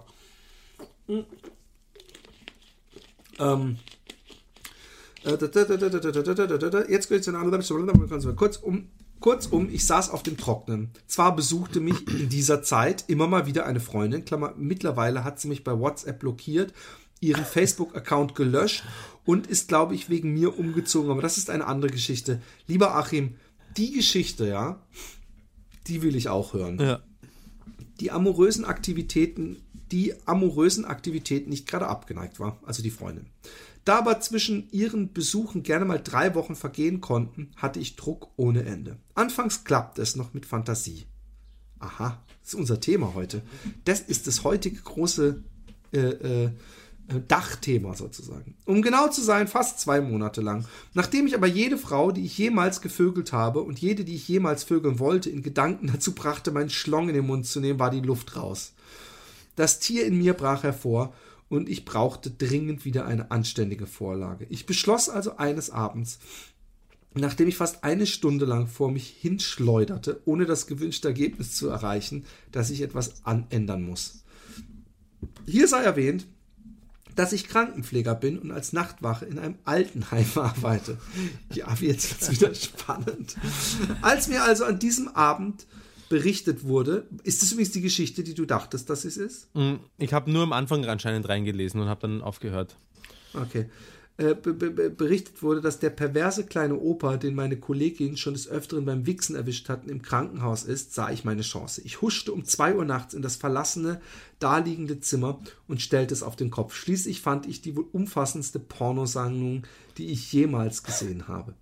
Hinter einem Stapel Hemden und Socken lagen knapp 50 DVDs. Jeder Fetisch wurde bedient und mein kleines Herz und meine Geschlechtsorgane machten einen freudigen Hüpfer. Hektisch griff meine schweißnassen Hände ein paar Filmchen und ich flüchtete aus dem Zimmer. Als ich am Morgen nach Hause kam, schaute ich mir also die Filme Perfect Pink in Hawaii, The Book of Casual Sex und Die Nachbarin total versaut, Ollenfick beim Kaffeeklatsch an. Letzterer ist übrigens nicht zu empfehlen. Als 2 Wochen später denn die netten Herren von der Telekom endlich verstanden, dass ich endlich den verdammten Bautrupp brauche und ich wieder vollen Zugriff auf die Pornoseiten dieser Welt hatte, wollte ich die geliehenen Filme heimlich wieder zurücklegen. Ich hatte schließlich nicht vor, sie zu klauen, sondern wollte sie mir nur borgen, bis meine Durststrecke vorüber sei. Übrigens, das ist dieselbe Art von Borgen, wie der Roman sich auch mal ein Auto geborgt hat, ja, die man auch Diebstahl nennt oder Entwendung. Als ich allerdings zur Arbeit ging, wurde mir berichtet, dass jener ältere Herr, der mir unwissentlich in Zeiten größter Not geholfen hat, am Tag zuvor im Krankenhaus verstorben sei. Das Zimmer hatte seine Verwandten bereits geräumt. Jetzt sitze ich also hier mit ein paar Pornos, die ich einem Mann gestohlen habe, der tot ist und der wahrscheinlich zu dem Zeitpunkt ins Gras gebissen hat, als ich mit dem Diebesgut beschäftigt war. Zwar rede ich mir selber gerne ein, es wäre ein Kavaliersdelikt, aber mich plagt das schlechte Gewissen immer noch. Ich hoffe, jene Geschichte war nicht zu langweilig und ich wünsche euch einen angenehmen Tag. Überhaupt nicht langweilig und ich kann... Achim, ich glaube... Entschuldigung. Ja, ich kann mir sehr gut vorstellen, dass der alte Mann deswegen gestorben ist. Das wollte ich auch gerade sagen. Einen Herzinfarkt bekommen hat, als er gesehen hat, dass 3 seiner wichtigsten DVDs fehlen. Der hat die wahrscheinlich gesucht und hat gedacht, oh Mann, Kaffee klatscht mit den Ollen, wollte ich doch unbedingt und hat er sie nicht gefunden und hat sie aufgeregt. Ich meine, ich hasse das auch, wenn ich es gibt ja zwei Wix Sachen, die nerven. Erstens, dass auf einmal der Internetanschluss rumspinnt. Also, dass man so andauernd irgendwelche Freeze-Frames hat beim Blasen und denkt, oh Mann. Und dann drücke ich auch mal so ein bisschen gönnerhaft auf Pause und denke, ich warte jetzt mal ein paar Minuten und dann gebe ich Gas. Aber wenn es dann immer noch links dass das Ladekabel von meinem Laptop unten ist, ich aber oben bin und ich sehe, ich habe nur 5%, dann das nennt man auch Stresswichsen. Ja. Ich finde, das Mindeste, was er tun kann, ist übrigens herauszufinden, wo der gute Mann begraben ist und ihm die 3 Pornos auf den Grabstein legen. Ja, finde ich auch. Das wäre auch eine Geste, das wäre auch irgendwie ein schöner Moment, glaube ich. Ja. Das wäre Bonding. Ja. Also nicht Bonding in dem Sinne, wie es der Mann wahrscheinlich gerne hätte, aber sondern da würdet ihr nochmal so ein letztes... Oder du wickst einmal auf ihn. Also nicht auf, dass du an ihn denkst, sondern du widmest ihm einen Wichser. Ja. Dann ist noch was passiert. Wir nennen keine Orte, wir nennen keine Umstände, wir nennen kein gar nichts. Aber ich finde, man kann das Ganze unter Karma abrechnen. Und zwar habe ich einen Galeristen gehabt in einer anderen Stadt und habe da 2 Ausstellungen gehabt vor vielen Jahren. Ja. Und dieser Galerist hat auch manchmal, kamen Leute zu ihm in die Galerie und haben gesagt, ja, das von dem finde ich ganz toll, kann der mir auch sowas malen, so einen Hund oder eine Schnecke oder was weiß ich, in seinem Stil. Wirklich? Ja, und muss man dazu sagen, ich habe mit dem Galeristen ein System, er hat gesagt, ich glaube 60-40 war die Aufteilung, aber was er gemacht hat ist, was kein anderer Galerist seitdem gemacht hat und was auch eigentlich nicht Usus ist, dass das 60-40 nicht vom Verkaufspreis war, sondern, das lenkt ab, Roman, ich will die Geschichte erzählen, ja, bitte, ja. Sondern, dass das 60-40 war, nachdem die Mehrwertsteuer abgezogen war. Sprich, dass es eigentlich 50-50 war. Ja. Also, dass ich eigentlich nur letztendlich 50% ungefähr vom Verkaufspreis hatte. Was total aso ist, aber gut. Und irgendwann kam dann ein Auftrag, kam er an und hat gesagt, ja, du hast hier mal so einen Holzhund bei mir in der Galerie verkauft. Und es kam eine Kundin, die hat gefragt, ob du so dieses Bild so ungefähr nachmalen kannst. Mhm. Und ich glaube dann spätestens, also es ist ein Unterschied, ob ich Holzbilder mal, ganz viele und sowieso die Säge draußen habe und viel Holz habe und säg und mal und dann, wenn ich fertig bin, sage ich, so, jetzt mache ich eine Ausstellung und jetzt kannst du die aufhängen. Oder ob ich extra Holz kaufen muss, sägen muss, alles rausholen muss und ein Bild malen muss. Mhm. Und vor allem ist es einfach nicht üblich, dass man dann denselben Kurs nimmt. Sprich, dann kann der Galerist 20% haben oder so, aber es ist eine ganz andere Tätigkeit. Es ist ja eine makelnde Tätigkeit. Er hat ja nicht seine Kosten liegen ja in der Miete und dass er da tagsüber in der Galerie steht und Sachen verkauft, aber ganz bestimmt nicht darin, dass er eine Mail erhält oder dass jemand bei ihm vorbeikommt und er dann sagt, okay, ich schicke eine Mail an den Künstler und dass er dafür dann die Hälfte bekommt und ich von meiner Hälfte auch noch Material zahlen muss. Und ich habe ihm das wirklich... War das jetzt Holz? Entschuldige, mich interessiert das. War das jetzt Holz? Hast du das tatsächlich gekauft oder war das so ein Treibholz, dass du es eingesammelt hast? Nein. Ich kaufe da Holz, übrigens wesentlich besseres scheinbar, als dann später verwendet wurde von ihm. Aber darauf kommen wir ja noch. Und der hat auf jeden Fall, kaufe ich Holz und zwar diese Holzplatten. So eine Holzplatte kostet mich 70 €, zumindest hier in Holland. Und das ist so eine sechsfach verleimte, ich weiß nicht mehr, wie man die nennt, so in verschiedene Richtungen, so Holzschichten aufeinander geklebt. Und ich brauche davon sowieso 2, weil eine nämlich für den Hintergrund. Eigentlich brauche ich 3, aber egal. Auf jeden Fall habe ich ihm versucht, das zu erklären und habe nicht mal gesagt, hey, was hältst du davon, wenn du 10% oder 20%? Ich habe einfach nur gesagt, hey, ich finde die Aufteilung so, da müssen wir irgendwie einen anderen Schlüssel finden für... Aufträge. Das macht auch keine andere Galerie. Ich habe es auch mit anderen Galerien und denen zahle ich auch nicht diese Prozente, ja. Darauf ist er überhaupt nicht eingegangen. Und da habe ich lange überlegt und dann kam er auch noch mit so Sprüchen, das ist doch leicht verdientes Geld für einen Künstler. Und habe ich gedacht, hey, wenn du 1.200 € hätte dieses Hundebild gekostet, wenn er sich mit 30 oder 40% zufrieden gegeben hätte, ja, vom Verkaufspreis, dann hätte er ein paar 100 € gehabt, simpel damit 2 Mails zu schreiben. Ja. Und da schließe ich jetzt dieses kleine Zwiegespräch mit ein, dass ich sage, mir gefällt der Deal nicht. Ja? Aber er wollte unbedingt die Hälfte. Und da habe ich gedacht, ich habe lange überlegt, ich dachte, weißt du was? Ich habe es auch mit Alex gehabt. Ich finde, der ist so gierig und er kriegt die Nase nicht voll, weißt du? Er kriegt einfach den Rachen und den Hals nicht voll. Er will die fucking Hälfte von dem Geld und lässt mich dafür arbeiten und er will nicht mal darüber diskutieren. Er sagt, weißt du, er könnte ja als Gegenvorschlag sagen, 5% weniger oder sowas. Hätte ich nicht gemacht, aber nicht mal das hat er gemacht. Ich habe gesagt, weißt du was? Dann will ich es nicht. Dann mache ich da nicht mit. Ja. Dann habe ich ihm das gesagt oder ich weiß auch nicht, wie es auf jeden Fall ist der Deal gelaufen und dann bekomme ich viele Jahre später von jemandem, der in der Stadt gewohnt hat, wo dieser Künstler war, bekomme ich ein Foto geschickt von eben so einem, achso, nee, halt. Ich hab noch zu Alexi gesagt, weißt du was, letztendlich wird sich das rächen. Leute, die gierig sind, ich habe es schon öfter erlebt im Leben, ja, Leute, die nicht relaxed sind und unbedingt nur auf die Kohlen sehen, ja, die werden letztendlich gestraft vom Leben. Karma, ja. Deswegen Karma können wir dieses Kapitel nennen. Und was war? Ich bekomme 2 Wochen später oder 3 Wochen später von einer Frau eine E-Mail, die sagt, ja, ich habe da und da den Hund gesehen und ich wollte fragen, ob sie den nachmachen können. Da war mir natürlich klar, hey, wahrscheinlich war das die mal bei ihm war und jetzt hat sie sich direkt gemeldet. Da habe ich gesagt, natürlich kann ich das machen. Ja, für genau den Preis, den sie auch in der Galerie bezahlt hätte, nur kriegt jetzt halt der Galerist keinen Cent. Und da ist er gerade selber dran schuld. Ja? Und dann habe ich ihr das gemacht, das Bild. Und sie war super happy damit. Ich habe es ihr geschickt. Das war, glaube ich, ein Geschenk für ihren Freund damals. Und was war? Letztendlich habe ich Jahre später eben ein Foto bekommen von einem Freund, der in der Stadt lebte, wo die Galerie ist. Und da war dieses Hundebild drauf. Und ich habe gedacht, das ist wahrscheinlich dieses nachgemalte Hundebild, was ich gemalt habe. Das war meine erste Reaktion. Und der Freund hat gesagt, guck's dir mal ganz gut an, dieses Bild. Und ich so, aha. Und dann gucke ich mir das Bild an und denke, naja, das ist mein Hund. Und ich saß lustigerweise mit meinem Atelier-Kollegen im Kino gerade und zeige ihm das Foto noch. Ich so, das ist doch von mir.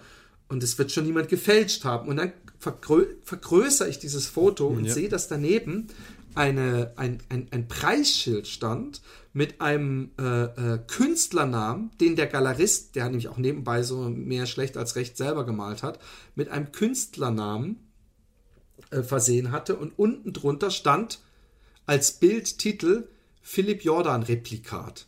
Mhm. Da habe ich gedacht, hä? Sag mal, das kann doch nicht sein. Und da habe ich echt gedacht, nee, es kann nicht sein, das wird er nicht gemacht haben. Das ist, und da habe ich noch gesagt, weißt du, was das, glaube ich, ist? Wahrscheinlich ist das das Bild, was ich mal für diese Frau gemacht habe. Und manchmal ziehen Leute um oder so und dann denken sie, hey, dann kann ich das Bild vielleicht in die Galerie bringen, die können es für mich verkaufen, dann haben wir beide was davon. Oder wie, ich kriege vielleicht ein neues Bild von der Galerie oder so. Das habe ich noch gedacht, dass vielleicht so ein Fall eingetreten ist. Und ich habe gedacht, ich spreche ihn trotzdem mal darauf an und ich schicke ihm also dieses Foto, was mir geschickt wurde, und frage ihn dann, kannst du mir erklären, was das genau bedeutet, dieser Künstlername und Philipp Jordan Replikat? Mhm. Und er so, ja, du wolltest ja damals den Auftrag nicht machen, deswegen Replikat. Und da war ich immer noch so, ist das jetzt, weißt du, ich war so ein bisschen flabbergasted, wie die Amerikaner sagen. Und dann habe ich zurückgeschrieben, also du hast es gemalt? Und er so, ja. Und ich so, und dann habe ich geschrieben, das geht aber nicht. Weißt du, was er dann geschrieben hat? Was geht nicht? Und dann habe ich gesagt, hey, es geht, du kannst nicht einfach Sachen von mir malen. Er so, ich weiß gar nicht, was er drauf geschrieben hat. Dann habe ich gesagt, hey, dann habe ich gesagt, wieso, du wolltest ja damals den Auftrag nicht machen. Ich so, hey, das geht so, das geht so gar nicht, was da gerade passiert. Und dann hat er gesagt, gar nicht gehen wird's, wenn ich das andauernd machen würde. Aber einmal ist okay. Und dann habe ich, mich kurz konsultiert mit einem Anwalt, der mein Vater ist und praktisch eine Koryphäe deutschlandweit auf dem Gebiet ist. Ja. Und der hat gesagt, ja, Unterlassungserklärung sofort. Und der soll das Ding zerstören, und zwar so, dass das bezeugbar zerstört ist. Ja. Ja? Ja. Und dann habe ich ihm das gesagt und dann hat er gesagt, überhaupt nicht. Und nee, das macht er nicht kaputt. Aha. Und er wird es bei sich in den Keller hängen und dann würden es höchstens Leute sehen, die bei ihm einbrechen. Und also er wollte immer noch so mir eigentlich sagen, was geht und was nicht. Ja. Und dann hat er auch gleich noch angefangen, ja, und übrigens, dein Holz ist überhaupt nicht so teuer, brauchst gar nicht so tun, das Holz war genauso teuer, wie eine Leinwand in der Größe gewesen wäre. Weil ich habe immer gesagt, Holzbilder sind immer einfach teurer und bei mir als Leinwände. Und dann habe ich echt gedacht, so, was geht mit dir? Genau, ich habe ihm geschrieben, in der Ursprungssituation habe ich geschrieben, ich wollte den Auftrag nicht machen, stimmt ja so nicht. Du warst einfach zu gierig und deswegen ist der Auftrag nicht zustande gekommen. Ja. Das war ja der Punkt. Und er so, oh, zu gierig, danke dafür. Und ist so voll abgedingst. Und danach habe ich eine Woche lang oder fast eine Woche lang die hohe Kunst des sich auf die Zunge beißens geübt, weil er so unverschämt geworden ist. Also er hat, was ihn extrem erregt hat, und da kann man ja sagen, okay, das ist natürlich ärgerlich, ist, dass Leute in der Galerie von ihm meine Bilder gesehen haben und dann mich im Internet gesucht hätten und mich direkt kontaktiert hätten. Ich kann dir sagen, dass diese Fälle sind passiert, dass Leute aus der Stadt kamen und meine Werke kannten und dann gesagt haben, hey, ich möchte, dass du mir einen Obama-Bär malst, zum Beispiel, hat eine mal gewollt.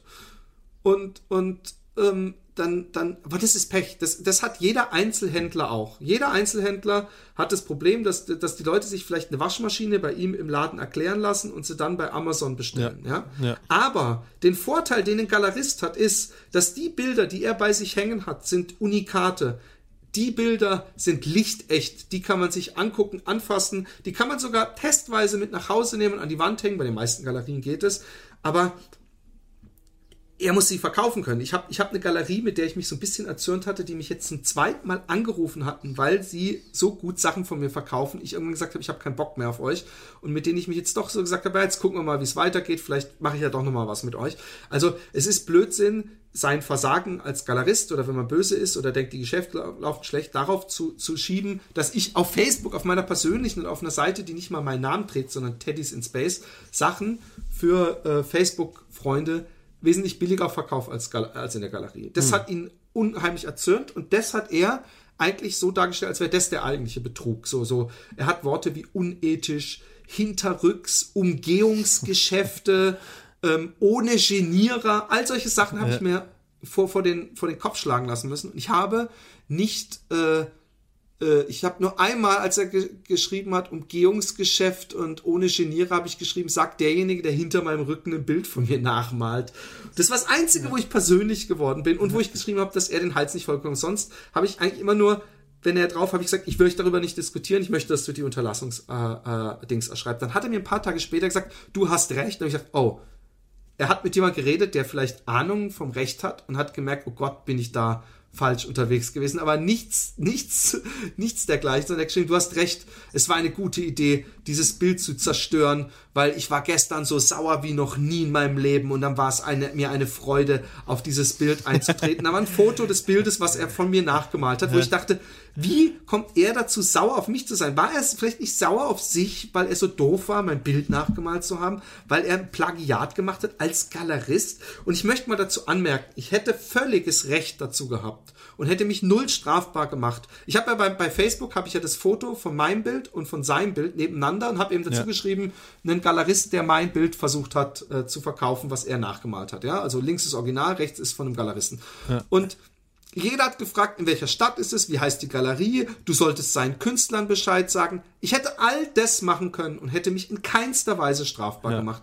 Ich hätte an die Presse gehen können, hey, bitteschön, welcher Klatschpresse wird sich nicht gerne die Headline machen, Galerist malt Bilder seiner Künstler nach und verkauft sie. Ich meine, das ist doch perfekt, das ist doch die geilste Story, die man haben kann. Und ich habe all das nicht gemacht, weil ich dachte, nee, Karma works both ways, wenn ich jetzt da, und es gibt viele Leute, die gesagt haben, egal ob er jetzt diese Unterlassungserklärung geschrieben hat, du solltest trotzdem ihn bluten lassen, sonst macht er das mit anderen auch und so weiter. Und ich denke mir, nee, dann bin ich mit so viel negativer Scheiße. Ich fand es schon die Woche nicht schön, ne? Dass er mich so unverschämt angegangen hat. Und ich werde von der Person wahrscheinlich nie hören, hey, ich habe mal drüber nachgedacht, das war auch ein bisschen sorry. Ich war einfach gekränkt, weil du deine Sachen so gut billig verkauft hast auf Facebook und deswegen und so. Dann hätte ich, dann wäre das was ganz anderes gewesen, aber das werde ich von ihm nie hören. Ich werde da immer nur hören, dass ich, er hat auch wirklich so geschrieben, ich bin übrigens echt entsetzt, wie du dich verhältst, hätte ich von dir nie gedacht und so. Dann habe ich gedacht, was denkst du denn, was ich bin? Sag mal was dazu, Roman. Was mir die ganze Zeit schon dazu durch den Kopf geht, ist, du hast ja jetzt auch in deiner Erzählung nicht gesagt, um welche Stadt oder welche Gegend es geht. In meinem Kopf habe ich aufgrund seiner Formulierung ohne Genierer die Gegend bereits eingegrenzt, ich alter Detektiv. Was sagst du dazu? Ja, ich sag dazu gar nichts. Ich will, das kann man im Deutschen auch sagen. Kann man schon, ohne Genierer, echt? Ja. Okay. Nein, also ich finde, also stopp. Das ist ultra frech von ihm. Weißt du, es ist halt, er hat keinen Ausweg. Wahrscheinlich in dem Moment habe ich mir gedacht, ich hab versucht, mich, während du es erzählt hast, in seine Situation hineinzuversetzen und habe mir versucht vorzustellen, wie es ihm bei der Geschichte geht, weil ich kenne die Geschichte ja schon und dass es eigentlich einfach nur eine Dreistigkeit, eine bodenlose Frechheit von ihm ist, steht für mich außer Frage. Darum habe ich jetzt die Gelegenheit gepackt und habe versucht, mich in seine Situation hineinzuversetzen. Und ich glaube, dass in dem Moment, wo du halt irgendwie gesagt hast, den Hals nicht vollkriegen oder Gier oder so, dass das halt für ihn eine Beleidigung war, die ich glaube, ab spätestens dem Zeitpunkt war es für ihn irgendwie mit freundschaftlich regeln oder seinen eigenen Fehler einsehen und oder vielleicht sogar eingestehen. Damit war es ab dem Moment, glaube ich, vorbei. Da gibt ja, also, nichts mehr. Da muss man schon sehr verschrobenes Ding sein. Wenn er, das war praktisch, es war in den ersten 5 Minuten, wo er von mir einen Künstler, den er in seiner Galerie verkauft, ja wo er hingeht und sein Bild fälscht, nachmalt und in seiner Galerie weil der Künstler nicht ihm die Hälfte von dem Geld geben wollte, weil er eine Mail weitergeleitet hat und gesagt hat, die Frau will das Bild von dir kaufen und nicht kapiert hat, dass das was anderes ist als eine Galeristentätigkeit, sondern es ist eine makelnde Tätigkeit. Ich habe übrigens gar kein Problem, wenn er Geld in mich investiert hätte und gesagt hätte, hey, ich nehme dich mit auf Kunstmessen, ich mache das oder ich mache ganz besonders viele Ausstellungen mit dir. Da hätte ich gar kein Problem gehabt zu sagen, hier, ich mache mit dir einen Exklusivvertrag. Niemand in der Stadt oder in der Region oder in dem Land oder wo auch immer bekommt Bilder um dich rum. Weißt du, also, dass man dich nicht umgehen kann, sondern dass ich dann sage, hey, meldet euch bei dem Galeristen. Aber doch nicht so. Und dass ich dann sag, weil es war natürlich auch, ich finde, die Frechheit war schon vorher da, weil ich nämlich geschrieben habe, hey, das geht doch nicht. Und er dann geschrieben hat, was geht nicht? So nach dem Motto, hä, ich habe doch nur ein Bild von dir komplett gefälscht und versucht für den vollen Preis zu verkaufen. Ja. Und dann hat er gesagt, hat er auch als Grund genannt, ja, du wolltest ja damals den Auftrag nicht machen. Ja. Und das stimmt einfach nicht. Ich habe eine ellenlange Mail geschrieben, wo ich ihm versucht habe zu erklären, dass auch ich Atelierkosten habe, Materialkosten, alles habe und noch was Extras muss und ich dafür nicht bereit bin, nur die Hälfte zu kassieren und dass er, dass wir uns da irgendwie anders einigen müssen und ich gerne immer Aufträge mache für ihn und so, aber nicht für diese Dings und dass er dann auf einmal den Spieß umdreht. Ich glaube, er hat irgendwas gesucht. Irgendeine Formulierung gesucht, um mich zu hassen. Ja, ich weiß nicht, wie bewusste Dinge in seinem Kopf abgerannt sind, aber wenn sie nicht wahnsinnig bewusst abgerannt sind, kann ich mir vorstellen, dass die Scheiße, die er gebaut hat, ganz schön dass die Scheiße, die er gebaut hat, die Heftigkeit seiner Reaktion überhaupt erst hervorgebracht hat. Ja, das kann sein. Also übrigens, das allerdickste Ding, ja, war ja, dass ich irgendwann gehört habe, dass er zu der Kundin damals, die gekommen ist, nachdem ich ihm gesagt habe, hey, zu den Konditionen nicht, hat er zu ihr gesagt, das war ihre Aussage, ja, der Künstler malt nicht mehr, der hat sich aus dem Kunstgeschäft zurückgezogen, aber ich kenne jemanden, der kann ganz toll dem seine Bilder nachmalen. Wen er meinte, war er selbst. Ja. Und ich habe ihn darauf konfrontiert und habe gesagt, ich möchte, dass du auch in deine Unterlassungserklärung mit aufnimmst, dass du nicht mehr rumerzählst, dass ich aufgehört habe zu malen und ich habe dafür Zeugenbeweis. Ich habe nämlich extra vorher die Zeugin gefragt, ob sie dafür bereit ist. Und dann war seine erste Reaktion, her mit dem Zeugen, dem Lügner. Und da habe ich echt gedacht, so, hey, weißt du, so Hochmut kommt vor dem Fall. Ich hatte ja schon in der Stadt den besten Anwalt für dieses Gebiet, hat mein Vater rausgesucht, ein Kollege von ihm. Und der Witz ist, mein Vater hat gesagt, selbst der schlechteste Anwalt hätte da den easiesten Sieg eingefahren ever, weil das so ein eindeutiger Fall ist und dann wäre das halt auch strafrechtlich konsequent gewesen, weil gerade dieses Rumerzählen, und ich habe es nicht gemacht, also der Junge kann mir sowas von dankbar sein und er ist die ganze Zeit nur frech geblieben, aber ich glaube, ohne Scheiß, ich bin überhaupt nicht esoterisch, ich weiß auch nicht wie, aber ich glaube ohne Scheiß an Karma. Ich habe eine Woche lang wirklich ein komisches, flaues Gefühl im Magen gehabt, weil ich fühlte mich echt wie jemand, der vergewaltigt wird und wo danach praktisch im Zeugenstand gesagt wird, die ist doch selber schuld und die hat mich nämlich provoziert. Weißt du, so fühle ich mich ein bisschen. Ja, ich verstehe, dass du dich so fühlst. Ich glaube aber gleichzeitig auch, dass es überhaupt nicht notwendig ist, weil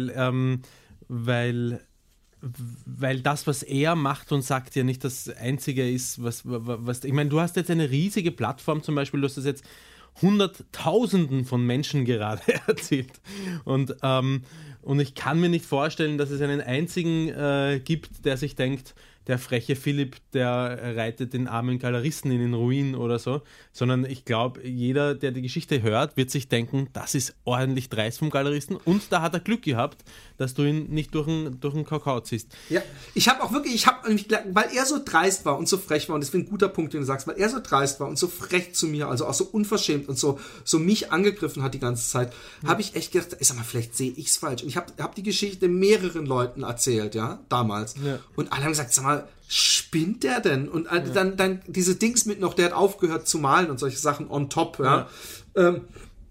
wo natürlich man fragen sollte, warum sollte die Zeugin lügen? Ja. Weißt du? So, das ist, vor Gericht hätte der nicht so wahnsinnig viele, also Glaubhaftigkeit wäre da ziemlich eindeutig gewesen, weil ich bin ja mit dieser Frau nicht befreundet. Ja. Aber was halt ich mich die ganze Zeit gefragt habe, ist, er ist sauer, er fühlt sich im Recht. Wie erzählt er die Geschichte anderen Leuten, ohne sich dabei zu schämen und dass die ihn vielleicht unterstützen? Oder wie würde ich reagieren, wenn ein Superkumpel, wenn du mir eine Geschichte erzählen würdest, die so wäre, würde ich da nichts mehr sagen, naja, was war, ich meine, kannst du ja eigentlich nicht machen oder so. Oder kommt da überhaupt nicht, sagen die Leute, ja, das ist aber auch eine Sauerei, wenn der hinter deinem Rücken verkauft. Ich meine, das kann doch keiner, selbst ein guter Freund muss doch da sagen, hey, aber irgendwie hast du ja eigentlich schon verloren in dem Moment, wo du sein Bild nachgemalt hast. Es wäre so gesehen sau interessant, seine Version kennenzulernen. Ich habe ja seine Version. Er hat ja so nach dem Motto, wieso denn? Du wolltest es nicht machen. Ja, aber die ist zwangsläufig durch den Philipp-Filter gelaufen, die Version. Nicht, dass du irgendwie... Nee, ich habe dir es ja vorgelesen. Ich hab dir teilweise seine Antworten vorgelesen. Da ist nichts mit Philipp-Filter. Da ist wirklich... Ich habe mir extra nochmal die Mail durchgelesen. Eine sehr lange Mail, wo ich ihm damals beschrieben habe, warum ich keine Geschäfte machen kann. Und ich habe auch geschrieben, er hat zum Beispiel gesagt, das ist doch leicht verdientes Geld für den Künstler. Und ich habe geschrieben, ja, wie leicht ist das Geld verdient für den Galeristen? Mhm. Du musst nichts aufhängen, du hast dein gesamtes Galerie Wandplatz zur Verfügung, kannst andere Künstler, musst nur eine Mail weiterleiten und verdienst daran ein paar 100 Euro. Das ist doch easy verdient. Und sieht er wahrscheinlich auch anders, dass es easy verdient ist, aber egal, für mich steht fest, es ist eine extreme Frechheit, und ich glaube auch, dass er durch seine Art, die Angriff ist die beste Verteidigung Strategie gefahren ist, die ja auf psychologischer Schiene, dadurch, dass du kurz gedacht hast, vielleicht hat er doch recht, ja fast auch, oder ein bisschen. Nee, ich habe nie gedacht, hat er doch recht, ich habe gedacht, fühlt er sich wirklich im Recht? Das habe ich die ganze Zeit gedacht. Oder ist das einfach nur eine Strategie? Oder wie kann man so dreist sein? Sieht er etwa wirklich nicht, wie dreist es ist und dass ich machen kann als Künstler, meine Bilder verkaufen kann, wie ich will? Ich finde, am lustigsten finde ich es ja, dass er sagt, wenn er das immer machen würde, dann wäre es eine Frechheit, aber wenn man es einmal macht... Da habe ich auch, glaube ich, geschrieben, danke, du hast so nach dem Motto, du hast mich nur, sei froh, ich habe dich nur einmal betrogen, nicht die ganze Zeit. Das habe ich ihm darauf geantwortet. Also es ist zum Glück abgeschlossen und hinter mir, und ich werde auch auf Anfragen keine Namen nennen, und das Ding hat sich erledigt. Aber ohne Scheiß, ist es trotzdem so, wenn der jetzt weitermachen sollte oder ihm irgendwie noch was einfallen oder es kommt irgendwas, dann ist Crunch-Time, glaube ich. Ja. Ich war sowieso schon kurz davor zu sagen, nee, jetzt reicht's mir. Dann habe ich gedacht, ich will mich nicht mit negativer Scheiße beschäftigen, aber eine spannende Geschichte aus dem Leben eines betrogenen Künstlers. Voll. Und es ist, so gesehen, ich glaube, es ist auch niemandem jetzt wirklich ein Schaden entstanden, außer ihm. Ihm ist eigentlich ein Schaden entstanden, und vielleicht dadurch, dass eure Zusammenarbeit beendet worden ist, vielleicht auch ein bisschen dir, aber das ist, glaube ich... Nee, er hat ja seit Jahren keine Ausstellung mehr gemacht, weil Philipp, er keine Kohlen hat. Und Philipp, ich würde sagen, du musst dich keine Spur vergewaltigt irgendwas mehr fühlen. Es hat ja nichts... Es ging mehr darum, dass es ist jetzt auch wirklich weg. Ich bin völlig relaxed. Okay, ich habe schon wieder eigentlich vergessen. Ich muss es mir aufschreiben, um die Geschichte nicht zu vergessen. Und ich habe alle Geschichten, die ich so kleine Sachen, wo ich dran denken musste, bis auf The Purge, Roman. Yeah. In Zeiten von Donald Trump. Yeah. Kennst du den Film The Purge? Nein. Die Säuberung? Nein. Sehr beschissener Film eigentlich, aber von der Idee ganz, ganz interessant. Mhm. Nämlich... stell dir vor, in einer Zukunftsgesellschaft gibt es einen Tag, der als Reinigung gesehen wird, und das 24 Stunden, wo man praktisch machen darf, was man will. Darfst jeden umbringen, den du willst. Also es geht vor allem in dem Film geht es vor allem um Morden, und die Politiker in dieser, das ist so, deswegen ist der Film eigentlich so bescheuert, so nach dem Motto, es hat eine reinigende Wirkung, weil die ganzen Kriminellen sich dann umbringen gegenseitig, und das ist oder es ist auch so ein bisschen Tag so wie pro Jahr in so, oder pro Woche oder was, oder pro Woche wäre schon heftig, einen Tag pro Jahr, und es gibt ja auch bei Gangs und so nach dem Motto, hey, die Stimmung ist kacke, wir machen jetzt einfach mal so eine Massenschlägerei, und danach sind wir alle so ein bisschen, ist das Adrenalin und so, und dann geht's uns wieder gut, und so ähnlich ist es, glaube ich, auch in dem Film. Ich habe den nie am Stück angeguckt, weil er einfach so schlecht ist, sondern nebenher und dann angefangen zu Internetten und so Geschichten, aber ich habe mir gedacht, ob es nicht auch The Rape Purge oder was würdest du machen, wenn würdest du in Zeiten von, also wenn sagen wir mal, der HC Strache wäre dein Nachbar und es wäre Purge, es gäbe das wirklich zum ersten Mal in Österreich eingedingst, so du wirst nicht verfolgt, kannst machen, was du willst in dieser Nacht. Also in dieser Nacht, in diesen 24 Stunden von 12 Uhr nachts bis 12 Uhr nachts. Was würdest du, außer deine Familie zu verbarrikadieren, irgendwas anderes noch machen? Ja, ich würde von Tötungsdelikten auch aus karmischen Gründen absehen. Gut so. Aber also eine kleine Vergewaltigung? Genau. Nein, den Strache Hate-Rapen. Hate was? Hate-Rape. Ne, ja, also ein Bestrafungsvergewaltiger. Nein, das wird dir schwerfallen wahrscheinlich. Ja, auch. Und zwar nicht aus Karma-Gründen. Ja. Ja, wie gesagt, nichts, was karmisch irgendwie... Ich glaube auch nicht daran, dass es gut wäre. Ich glaube auch nicht einmal daran, dass es gut wäre, den Hitler umgebracht zu haben rechtzeitig. Zumindest nicht für denjenigen, der... Ich weiß es nicht, ganz schwierig. Da gibt es ein schönes Buch von Stephen Fry. Geschichte schreiben heißt es, glaube ich. Oder Geschichte machen. Und da... ist es so, dass sie in der Zeit zurückreisen können und natürlich als erste Idee ihm kommt, den Hitler gar nicht erst entstehen zu lassen, und dann geht er nach Braunau, kennst du ja, im schönen Österreich, und kippt so einen Zeugs in das Wasser, was so eine chemische Lösung, die sich die unfruchtbar macht. Ja. Und dadurch wird der Hitler nie geboren. Was dann aber passiert im Lauf des Buches, ist, dass dann eine ähnliche großer Genozid passiert, und der beruht auf Braunauwasser. Weil sie dann, glaube ich, Braunauwasser. Das ist so, wie wenn man bei uns von den KZ spricht man dann in der Zukunft eben vom Braunauwasser. Weil das haben damals, glaube ich, sie haben damals in dem Buch dann in dieser Geschichte, in dieser paralleluniversellen Geschichte, haben sie dann irgendwie, glaube ich, die Juden irgendwo hingebracht und haben sie ihnen nur Braunauwasser zu trinken gegeben und sie damit ausgerottet oder sowas. Hm. Also ich glaube auch, ich glaube auch, dass es Blödsinn ist. Ich habe auch immer mir die Frage gestellt, in so richtig üblen Bush-Zeiten, was würde ich machen, wenn ich dem Bush in einer einsamen Gasse begegnen würde, weil ich so einen Hass auf ihn gehabt habe. Aber ich bin natürlich nicht der Typ, der ihm dann auf die Fresse haut. Ich würde nicht mal dem Trump auf die Fresse hauen, weil es nichts bringt. Nicht mal der Petri, obwohl man die tiefsten Wünsche hat. Aber was... ich bin zum Beispiel einmal dem Jörg Haider bin ich einmal begegnet, da war ich als Trainer unterwegs, als Verkaufsprodukte, Services-Trainer war ich in Österreich unterwegs, und da war ich unter anderem eben in Villach oder in Klagenfurt? Ich glaube in Klagenfurt, also in Kärnten, wo der Haider Landeshauptmann war, und der Haider, für die ganz jungen Hörer unter uns, aber ich glaube, den kennen vielleicht alle noch, ist so eine Art Strache-Vorgänger, grob zusammengefasst. Und ich habe ihn und allen voran seine Ideologie ja immer schon verabscheut. Und ich bin ihm begegnet, und zwar bin ich aus einem Restaurant hinausgegangen, und er ist gerade hereingekommen, und es gab eine Engstelle, und ich habe ihn erkannt und habe sozusagen sofort geschaltet. Hast du ihm zugezwinkert? Nein, ich habe nicht zugezwinkert, und ich habe mir gedacht, ich weiche ihm jetzt sicher nicht aus. Ja, das war sozusagen das fast reflexartig, das unter Anführungsstrichen größte. So, jetzt zeige ich es dir. Größte an Tat, was ich in dem Moment vollbringen konnte. Und dann bin ich halt gegangen, und er ist, muss ich sagen, ausgesprochen galant zurückgewichen, ja. Hat gewartet, bis ich vorbei bin, und ist dann wortlos weitergegangen. Der hat keine Millisekunde Er ist Politiker. Natürlich wird sich nie mit dir... Ja. Du bist ein potenzieller Wähler. Er wird dir immer den Vortritt geben und galant sein. Und mir hat das unterm Strich nichts... Also es hat nichts gebracht, die ganze Aktion. Und das würde... Doch, du hast ihm gezeigt, Roman. Du hast ihm gezeigt.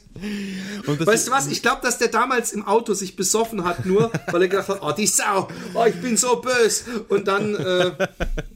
Und ich glaube, das wird ihm so ein Hate-Rape oder wie du es nennst, beim Strache halt jetzt, das wird die Situation höchstens verschlimmern. Das Einzige oder das, was ich mir am ehesten, ich hoffe, du hörst mich noch, weil sehen tue ich dich nicht. Ja, okay. Ja, ich höre dich. Das, was ich überlegen würde, wäre Kohlen aufzustellen, so dass es möglichst niemanden schadet oder möglichst von einer breiten Masse getragen wird, sprich einen Bankraub so fein zu planen, dass er gut geht, was die Versicherung zahlt. Die Versicherungen werden durch die Einlagen der Versicherungsnehmer gedeckt. Dadurch teilt sich sozusagen meine Anhäufung von Gewinn auf eine große Anzahl von anderen Menschen kaum merklich auf. Das würde ich wahrscheinlich am ehesten noch ins Auge fassen. Der faire Bankraub. Wir wissen beide, ich glaube, wir haben es auch schon mal im Podcast gehabt, dass es den nicht gibt, dass im Endeffekt immer die Masse da für dich dann aufbringt, weil die müssen dann mehr Versicherungen zahlen. Ja, genau, das ist ja nicht schlimm. Das meine ich ja. Aber das werden eben viele dann tragen. Aber was würdest du tun? Ich werde vor allem defensiv. Ich würde gucken, dass meinen Kindern und meiner Frau nichts passiert. Ich würde nicht mein Leben lassen in dem bescheuerten Versuch, eine Bank möglichst sicher zu überfallen und am Ende meine Kinder papalos hinterlassen, sondern ich würde sowieso vorher auf irgendeine Insel fahren und da ausharren. Ich fände es schlimm, wenn es das geben würde, so eine Purge. Aber ich weiß es nicht. Natürlich kann man spaßeshalber, ich meine, ich hatte doch mal bei diesem Leitkultur-Podcast diesen Tagtraum mit, dass ich meine gesamte Schule damals, als ich klein war, als ich so 10 war, habe ich gedacht, so alle Mädels, die ich dann so unter Waffengewalt in der Aula sich ausziehen lasse und dann so hoch und runter gehe und sage, du kommst mit und so. Aber ich weiß nicht, natürlich würde man gerne, aber selbst da, ich glaube, selbst wenn so ein Wilders oder so ein Strache oder so dann unter meinem Fenster stehen würde und ich hätte gerade eine verschissene Windel in der Hand, ich würde mir selbst bescheuert vorkommen. Selbst so ein Arschloch, ich will nicht mal so ein Arschloch mit Scheiße werden, weil der wird dann so hochgucken und sagen, was ist denn das? Und in dem Moment würde ich mich einfach bescheuert fühlen, egal wie böse er ist. Ich würde mich einfach bescheuert fühlen. Ich hätte einfacher damit, wenn ich zum Beispiel an dem Purge-Abend in den Raum kommen würde und da wird gerade diese Tuss, die diese Maus da in den Mund nimmt, dann könnte es sein, dass ich sehr laut eine scheuer und die Maus mitnehme. Das könnte sein.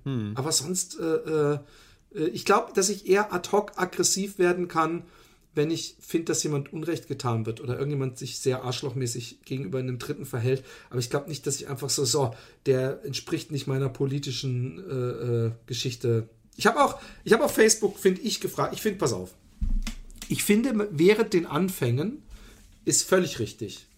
Und vor allem bin ich auch dafür, sich zu wehren, sollte die AfD irgendwann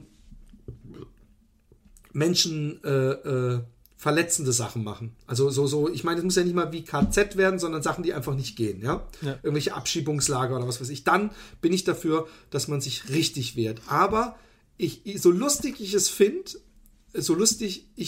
aber ich finde eigentlich diese Geschichten mit macht 2 Kreuze für NPD und AfD, doppelt hält besser, wo man weiß, als gebildeter Mensch, wer 2 Kreuze macht, ist der Stimmzettel ungültig. Und dann gibt es auch noch so gefälschte Dinger von der AfD, Wahlbetrug vermeiden, Stimmzettel unterschreiben. Auch ein gefälschtes Ding, wenn du einen Stimmzettel unterschreibst, ist er ungültig. Und dann habe ich auf Facebook geschrieben, das erinnert mich so ein bisschen an die Republikaner, die in den USA bei der zweiten Wahl von Bush in den schwarzen Neighborhoods überall Let's go vote, bla bla bla, so Plakate, sodass man wählen gehen soll, aufgestellt haben. Aber das Datum war ein Tag nach der Wahl. Weißt du, so nach dem Motto, geht am Sonntag wählen und eigentlich ist am Samstag die Wahl, um möglichst viele Gegenstimmen, weil die Schwarzen eher gegen Bush gewählt haben, zu vermeiden. Ja. Und da haben Leute gesagt, ja, das kann man doch überhaupt nicht vergleichen. Das eine ist ja Wahlmanipulation und das andere ist doch nur... Und die Leute, die das nicht wissen, dass man nicht 2 Kreuze machen darf, die sind sowieso zu dumm zum Wählen. Und ganz ehrlich gesagt, nee. Wenn wir so anfangen, dann sind wir nämlich auch irgendwo da, wo in Amerika, wo Leute, die im Knast sind, nicht wählen dürfen, wo du wirklich drum kämpfen musst, wählen zu dürfen. Und ich will nicht... dass nur intelligente Menschen, auch der dumme Bauer muss eine Chance haben, wählen zu gehen. Und wenn der dumme Bauer sich nicht so wahnsinnig mit der Wahl beschäftigt und er sieht dann irgendwo ein Plakat oder einen JPEG, wo steht, macht 2 Kreuze, 1 bei NPD und 1 bei AfD, dann finde ich, so müssen wir, das ist ein Armutszeugnis, wenn wir denken, dass wir es nur so schaffen können. Ich möchte mich hiermit bei allen Landwirten entschuldigen und ich geniere mich für die Aussage meines Kollegen. Und sonst zum Thema, was sagst du dazu? Ja, es ist so ein bisschen so ein Mittel, weil es ist eigentlich ja auch ein Gag. Ich weiß jetzt nicht, ich kenne die Motivation nicht nur den Leuten, die diese Plakate auf oder diese Kreuz beides angeht auf Nummer sicher.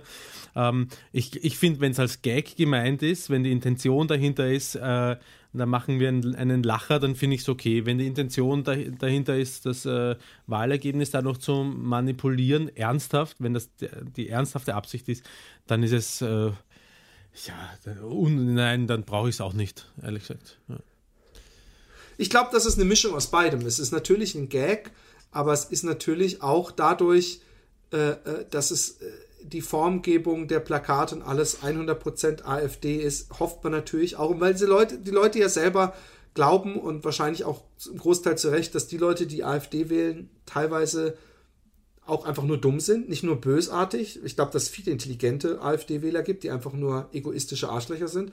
Aber es gibt eben auch wirklich Leute, die nicht so helle sind, und für die diese einfache Lösungsfindung für alle Probleme willkommen kommt und die deswegen die AfD wählen. Und diesen Leuten, finde ich, wir müssen die Demokratie verteidigen. Ja. Und die Demokratie bedeutet eben auch, dass leider solche Arschlöcher gewählt werden können. Und dann müssen wir uns danach überlegen, wie können wir die demokratisch bekämpfen. Ich bin gerade auf dem Weg hierher ins Studio, um aufzunehmen, habe ich Ö1 gehört. Das ist ein Klassikmusik Kultursender, der... Oh, jetzt macht er hier einen auf intelligent, oder wie? Der sehr richtig, der sich irgendwie Bildung oder ich glaube, die Hörerschaft hat ein relativ hohes Bildungsniveau, auch wenn sie manchmal stammeln, wenn sie Podcast machen, glaube ich, dass die Hörerschaft im Durchschnitt ein sehr hohes Bildungsniveau hat. Was die Ausführungen auf solchen Sendern alle irgendwie relativ unsinnig macht, weil, glaube ich, die Hörer, die diesen Sender hören, ohnehin alle der gleichen Meinung sind. Und wenn man etwas so formuliert, wie es auf diesem Sender formuliert wird, wird es jemanden, dessen Meinung vielleicht geändert werden soll, nie erreichen, weil er es sich nie im Leben anhören würde. Aber egal, was darin vorgekommen ist, ist irgendein Politikwissenschaftler hat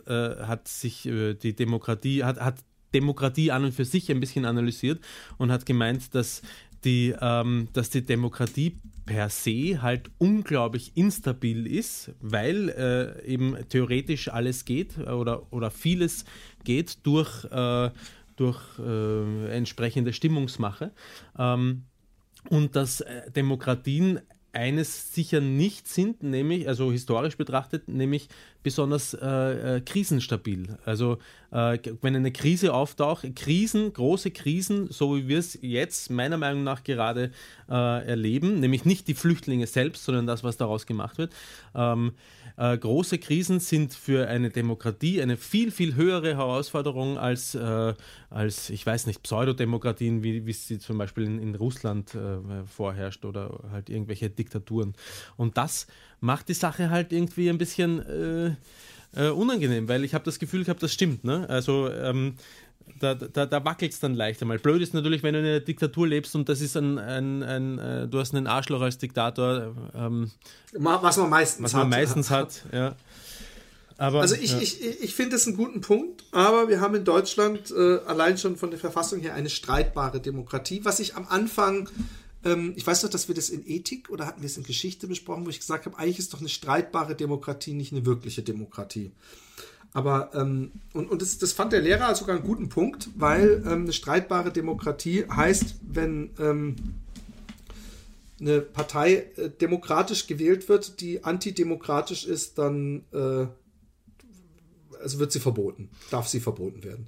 Also, dass alle Parteien erlaubt sind, nur die gegen das System sind, nämlich die Demokratie nicht. Das ist eine schöne Theorie, aber in der Praxis sieht sie dann leider jetzt warten wir mal ab, was mit der NPD, was mit der NPD passiert. Also, sobald du musst ja, um eine Demokratie stürzen zu können, musst du ja irgendwann damit anfangen. Also musst du zumindest als Partei irgendwann mal sagen, so, und das schaffen wir jetzt ab und das reicht uns und das was weiß ich. Und in dem Moment bist du verfassungswidrig unterwegs und gegen das Grundgesetz auch. Und ab dem Moment kannst du sofort verboten werden und dann bist du weg vom Fenster. Ja, das ist die Theorie. Aber natürlich kann es sein, wenn jetzt 90% der Deutschen AfD wählen würden und AfD gut finden würden, dann bringt dir die Verfassung auch nicht, weil dann wird die Verfassungsrichter einfach, dann gibt es den Karlsruher Fenstersturz. Genau. Ist in Karlsruhe ist der oberste Verfassungsgerichtshof. Karlsruhe ist das Bundesverfassungsgericht. Okay, ja. Und auch der Bundesgerichtshof und auch die Bundesstaatsanwaltschaft. So ein bisschen das einzig Wichtige, was es in Karlsruhe gibt. deutschlandweit gesehen. Aber ja, ein bisschen Bildung wieder für der Niveau. Weißt du, und da sagen die Leute immer, ihr seid niveaulos. Dabei reden wir doch hier über wichtige Themen. Riecht eigentlich dieser Popschutz bei dir? Hat der so einen Geruch oder warum hängst du deine Nase da manchmal? Und man merkt auch, dass du so ein bisschen schnüffelst. Hast du da manchmal so dran angespeichelt und guckst jetzt, wie der Speichel riecht oder so? Oder was machst du da genau? Guck. Nein, das letzte Mal, dass jemand durch diesen Popschutz durchgesprochen hat, war das einfach diese Dame hier. Roman, du hast eine tolle Stimme. Es macht mich richtig heiß. Und deswegen habe ich mich jetzt ein bisschen in meinen Popschutz verliebt.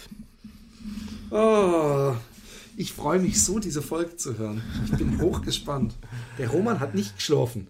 Ich würde sagen, das war's wieder, liebe Kinder. Spendet weiter. Der Witz ist, wir laufen ein bisschen, also wir nehmen jetzt schon auf und der Podcast kommt aber erst in einigen Wochen. Es kann sein, dass uns inzwischen die Realität eingeholt hat und wir sowieso wöchentlich podcasten müssen. Aber falls wieder neue Gesänge anstehen müssen, dann müsst ihr euch eventuell gedulden, weil vielleicht ist das ja der erste Podcast im April, aber er wurde nämlich Mitte März gemacht. Aber ich glaube, bis zum April schaffen wir noch einen. Ja, bitte generell, wenn ihr darauf hofft, im Podcast genannt zu werden, aufgrund eurer Spende und das nicht passiert, ihr könnt gerne eine Mail schreiben, aber lasst doch einen Monat Zeit, weil vielleicht kommt es eben noch. Erstens. Zweitens, ich habe es nicht so richtig herausgefunden, ob alle, die jetzt 5 und 10 oder ab 10, glaube ich, ab $5 gespendet haben, ob die wirklich bei dem Namen, unter dem sie gespendet haben, genannt werden wollen, weil ich keine einzige Information zu einer Shipping-Adress gefunden habe, wo ein abweichender Name drin gestanden ist. Falls, seid so lieb, wenn irgendjemand unter den Zuhörern ist, der bereits besungen worden ist, das aber gar nicht wollte unter seinem Namen und deswegen einen abweichenden Namen gegeben hat, bitte lasst uns das irgendwie wissen, schreibt uns ein E-Mail, ich möchte nicht die Leute hier... Oder ich finde generell, wenn ihr spendet und ihr wollt nicht genannt werden in einem Liedchen, also wenn ihr überhaupt genügend spendet, schreibt einfach eine Mail an unsere happydaypodcast@gmail.com Adresse. Dort ist unsere Redaktion zu Hause. Da könntet ihr erreichen. Und da werden die das bearbeiten und dann machen wir das nicht. Ansonsten gehen wir einfach davon aus, ihr wollt in einem harmlosen Liedchen genannt werden. Hey, wir sind doch inzwischen salonfähig. Wir kamen im Radio, wir waren bei Rocket Beans TV. Und wir haben überall uns nur blamiert. Die Leute, unsere Kollegen aus der Marketingabteilung haben uns allerdings gut gefunden, haben sie gesagt. Genau, aus welcher Marketingabteilung? Aus unserer Marketingabteilung. Aus unserer eigenen, ja. Aus unserer Redaktion. Aber denen bezahlen wir auch so viel, dass sie sich nichts anderes trauen. Die arbeiten übrigens inzwischen jetzt auch sonntags und wir haben auch jetzt inzwischen Nachtdienst. Also ihr könnt immer uns schreiben. Ja. Ihr bekommt innerhalb der nächsten 7 Tage auf jeden Fall eine Antwort. Ja. Und von daher, wir wünschen euch was, es ist herrliches Wetter. Ich werde froh, wenn fröhliches, tolles Wetter ist. Dann bin ich einfach gut gelaunt. Ich hoffe, du auch. Ja. Und schreibt uns, spendet uns und schreibt mal wieder eine lustige, warte mal kurz. Vielleicht ist ja schon eine neue Happy Day auf iTunes, eine neue Rezension. Die lesen wir jetzt immer vor. Nicht, dass jetzt Leute uns negative Rezensionen schreiben, um... um vorgelesen zu werden.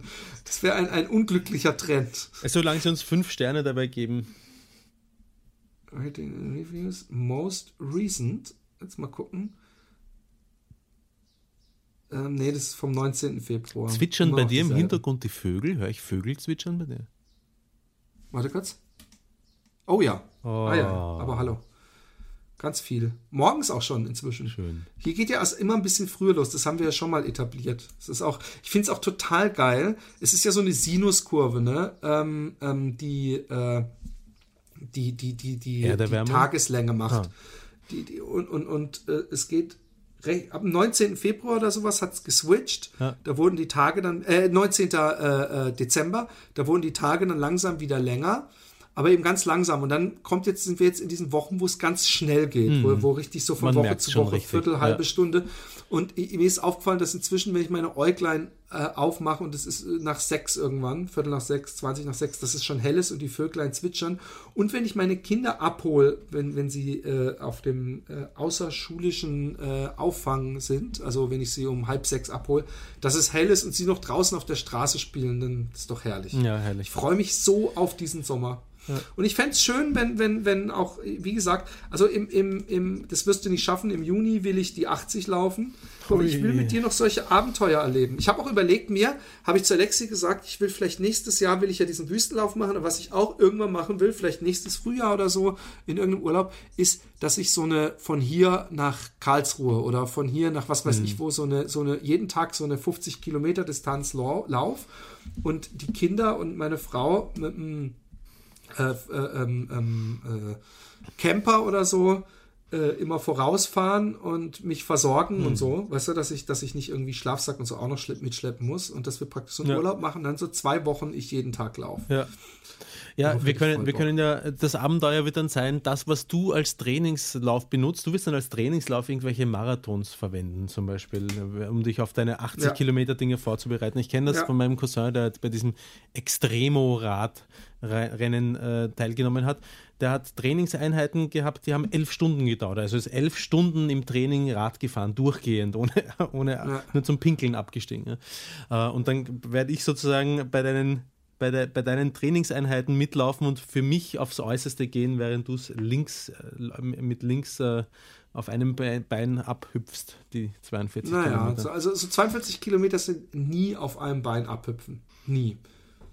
Egal, selbst, ich habe ja mit dem Rob Watson gesprochen, selbst Rob Watson, der einer der besten Marathonläufer Kanadas ist und hoffentlich auch bei Olympia mitmachen wird in Rio, selbst Rob Watson hat nach 30 Kilometern Schmerzen in den Beinen. Kannst dir vorstellen, die Leute, die 160 Kilometer laufen. Ich lese gerade ein Buch von Marshall Ulrich, so ein Ami. Es gibt diesen Badwater-Lauf in Death Valley. Irgendwie 42 bis 45 Grad, super trockene Luft. Und du musst, es geht die ganze Zeit leicht berghoch eigentlich, aber auf so einem Highway. Und die laufen die ganze Zeit auf dem Seitenstreifen, auf dem weißen Strich, weil ihnen sonst die Schuhe schmelzen. Und du musst dein eigenes Verpflegungsteam haben. Und es gibt echt die krassesten Geschichten von Leuten, die halluzinieren, Leuten, die im Gehen eingeschlafen sind und so. Und es sind 220 Kilometer durch den heißesten und tiefsten Punkt Amerikas. Der Dean Karnazes hat darüber geschrieben. Und der hat dann zum Beispiel geschrieben, dass seine Frau ihm ein Brot gereicht hat. Und er hat gedacht, die machen hier aber keine halben Sachen, haben sogar einen Toaster mitgenommen und hat gedacht, das Brot war getoastet. Und er hat gesagt, warum habt ihr das getoastet? Und dann sagt sie, haben wir doch gar nicht. Es war so heiß und trocken, dass das Brot, während er es genommen hat, mit denen sich unterhalten, 1 Minute oder so, und in der Zeit ist es in dieser Lufthitze so, dass es getoastet war. Scheiße. Und dieser Marshall Ulrich hat dieses Rennen gelaufen, 4-mal am Stück. Also direkt am Stück. Er hat das Rennen gefinisht und ist dann umgedreht, ist zurückgelaufen, ist wieder vorne zurückgelaufen, ist er in 6 Tagen oder so 1000 Kilometer gelaufen. Scheiße. Warum? Ja ich werde es nie verstehen. Oder in 10 Tagen 1000 Kilometer? Auf jeden Fall total crazy. Ja, es ist also ich finde das ist dann schon echt sehr übertrieben, 4-mal. Aber ich finde, es gibt schon diese Ultradistanzen, ich glaube so bis 160 Kilometer. Also was man so an einem Stück laufen kann, finde ich cool. Und diese Wüstengeschichte, die ich nächstes Jahr machen will, wenn ich die schaffe. Und deswegen mache ich auch diesen 80 Kilometer Lauf, weil nächstes Jahr ist eine Etappe in der Wüste, ist 80 Kilometer. Und das will ich vorher überhaupt mal die Distanz gelaufen haben. Schöner fände ich es ja irgendwie, rein gefühlsmäßig fände ich es noch schöner, sich sein eigenes Ding zu basteln. Also einfach immer... Ja, aber da bin ich ja eben gerade mit busy. Ich will dieses Wüstending machen, aber das meinte ich eben zu Alexi. Eigentlich brauche ich gar nicht diese Competition-Geschichte und dieses Organisierte. Eigentlich habe ich viel mehr Bock, selber solche Abenteuer eben zu basteln. Ja. Und was nämlich auch gibt, ist, dass man sich so einen Gürtel ummacht und so ein Wägelchen hinter sich herzieht. So ein zweirädriges. Da gibt's verschiedene Arten und Möglichkeiten und dass man dann nämlich da sein Zelt, seinen Schlafsack hat und so ein Abenteuer. Aber dafür müsstest du halt echt anfangen zu laufen. Dass man einfach sagt, wir laufen jetzt jeden Tag die 40 Kilometer, was übrigens gar nicht so viel ist, wenn man den ganzen Tag dafür Zeit hat. Da kann man 20 joggen, eine Mittagspause machen von einer halben Stunde, Stunde und weiterlaufen 20. Das kriegt man so, man hat den ganzen Tag Zeit, man hat sonst nichts und den Rest des Tages muss man eigentlich nur da liegen, essen und schlafen, um zu regenerieren für den nächsten Tag. Aber darauf hätte ich auch Bock und dann halt in irgendeiner geilen, hast du gerade vorher gesagt, hast du gerade vorher wirklich gesagt, sich selbst sein eigenes Wägelchen hinterherziehen? Ja, so eine Karre praktisch. Wirklich? Mit so einem, es gibt Leute, die machen das nicht. Du kannst so einen Bauchriemen dir machen. Das ist ja viel besser als ein Rucksack. Das muss und halt dann auf Asphalt sein, also auf betonierter Straße, oder? Oder geht das auch? Oder so auf so Wüstenuntergrund, also auf so Salzseen und so geht das auch. Aber es geht auch natürlich auf, du kannst ja auch ein Wägelchen, du kannst auch im Kinderwagen überall langlaufen. Also überall, wo du da langlaufen kannst, kannst du auch. Es ist wahrscheinlich wesentlich anstrengender als normal zu laufen. Und ich habe es auch noch nie gemacht, aber ich glaube, dass das auch cool ist, weil du da halt die völlige Freiheit hast und sagen kannst, ey, ich laufe jetzt so lang, bis ich einen Bauernhof finde und frage, ob ich da mein Zelt aufschlagen kann. Was wahrscheinlich, wenn man da so auftritt und in seinen vollgeschwitzten Joggerklamotten niemand einem sagen wird, nein, du spinnst wohl. So, man spekuliert natürlich hoffentlich drauf, dass sie sagen, oh, kommen Sie doch rein, nehmen Sie eine Dusche. Ja. Aber gut. Okay, Kinas, ich würde sagen, das war genug. Bussi, Bussi, Baba.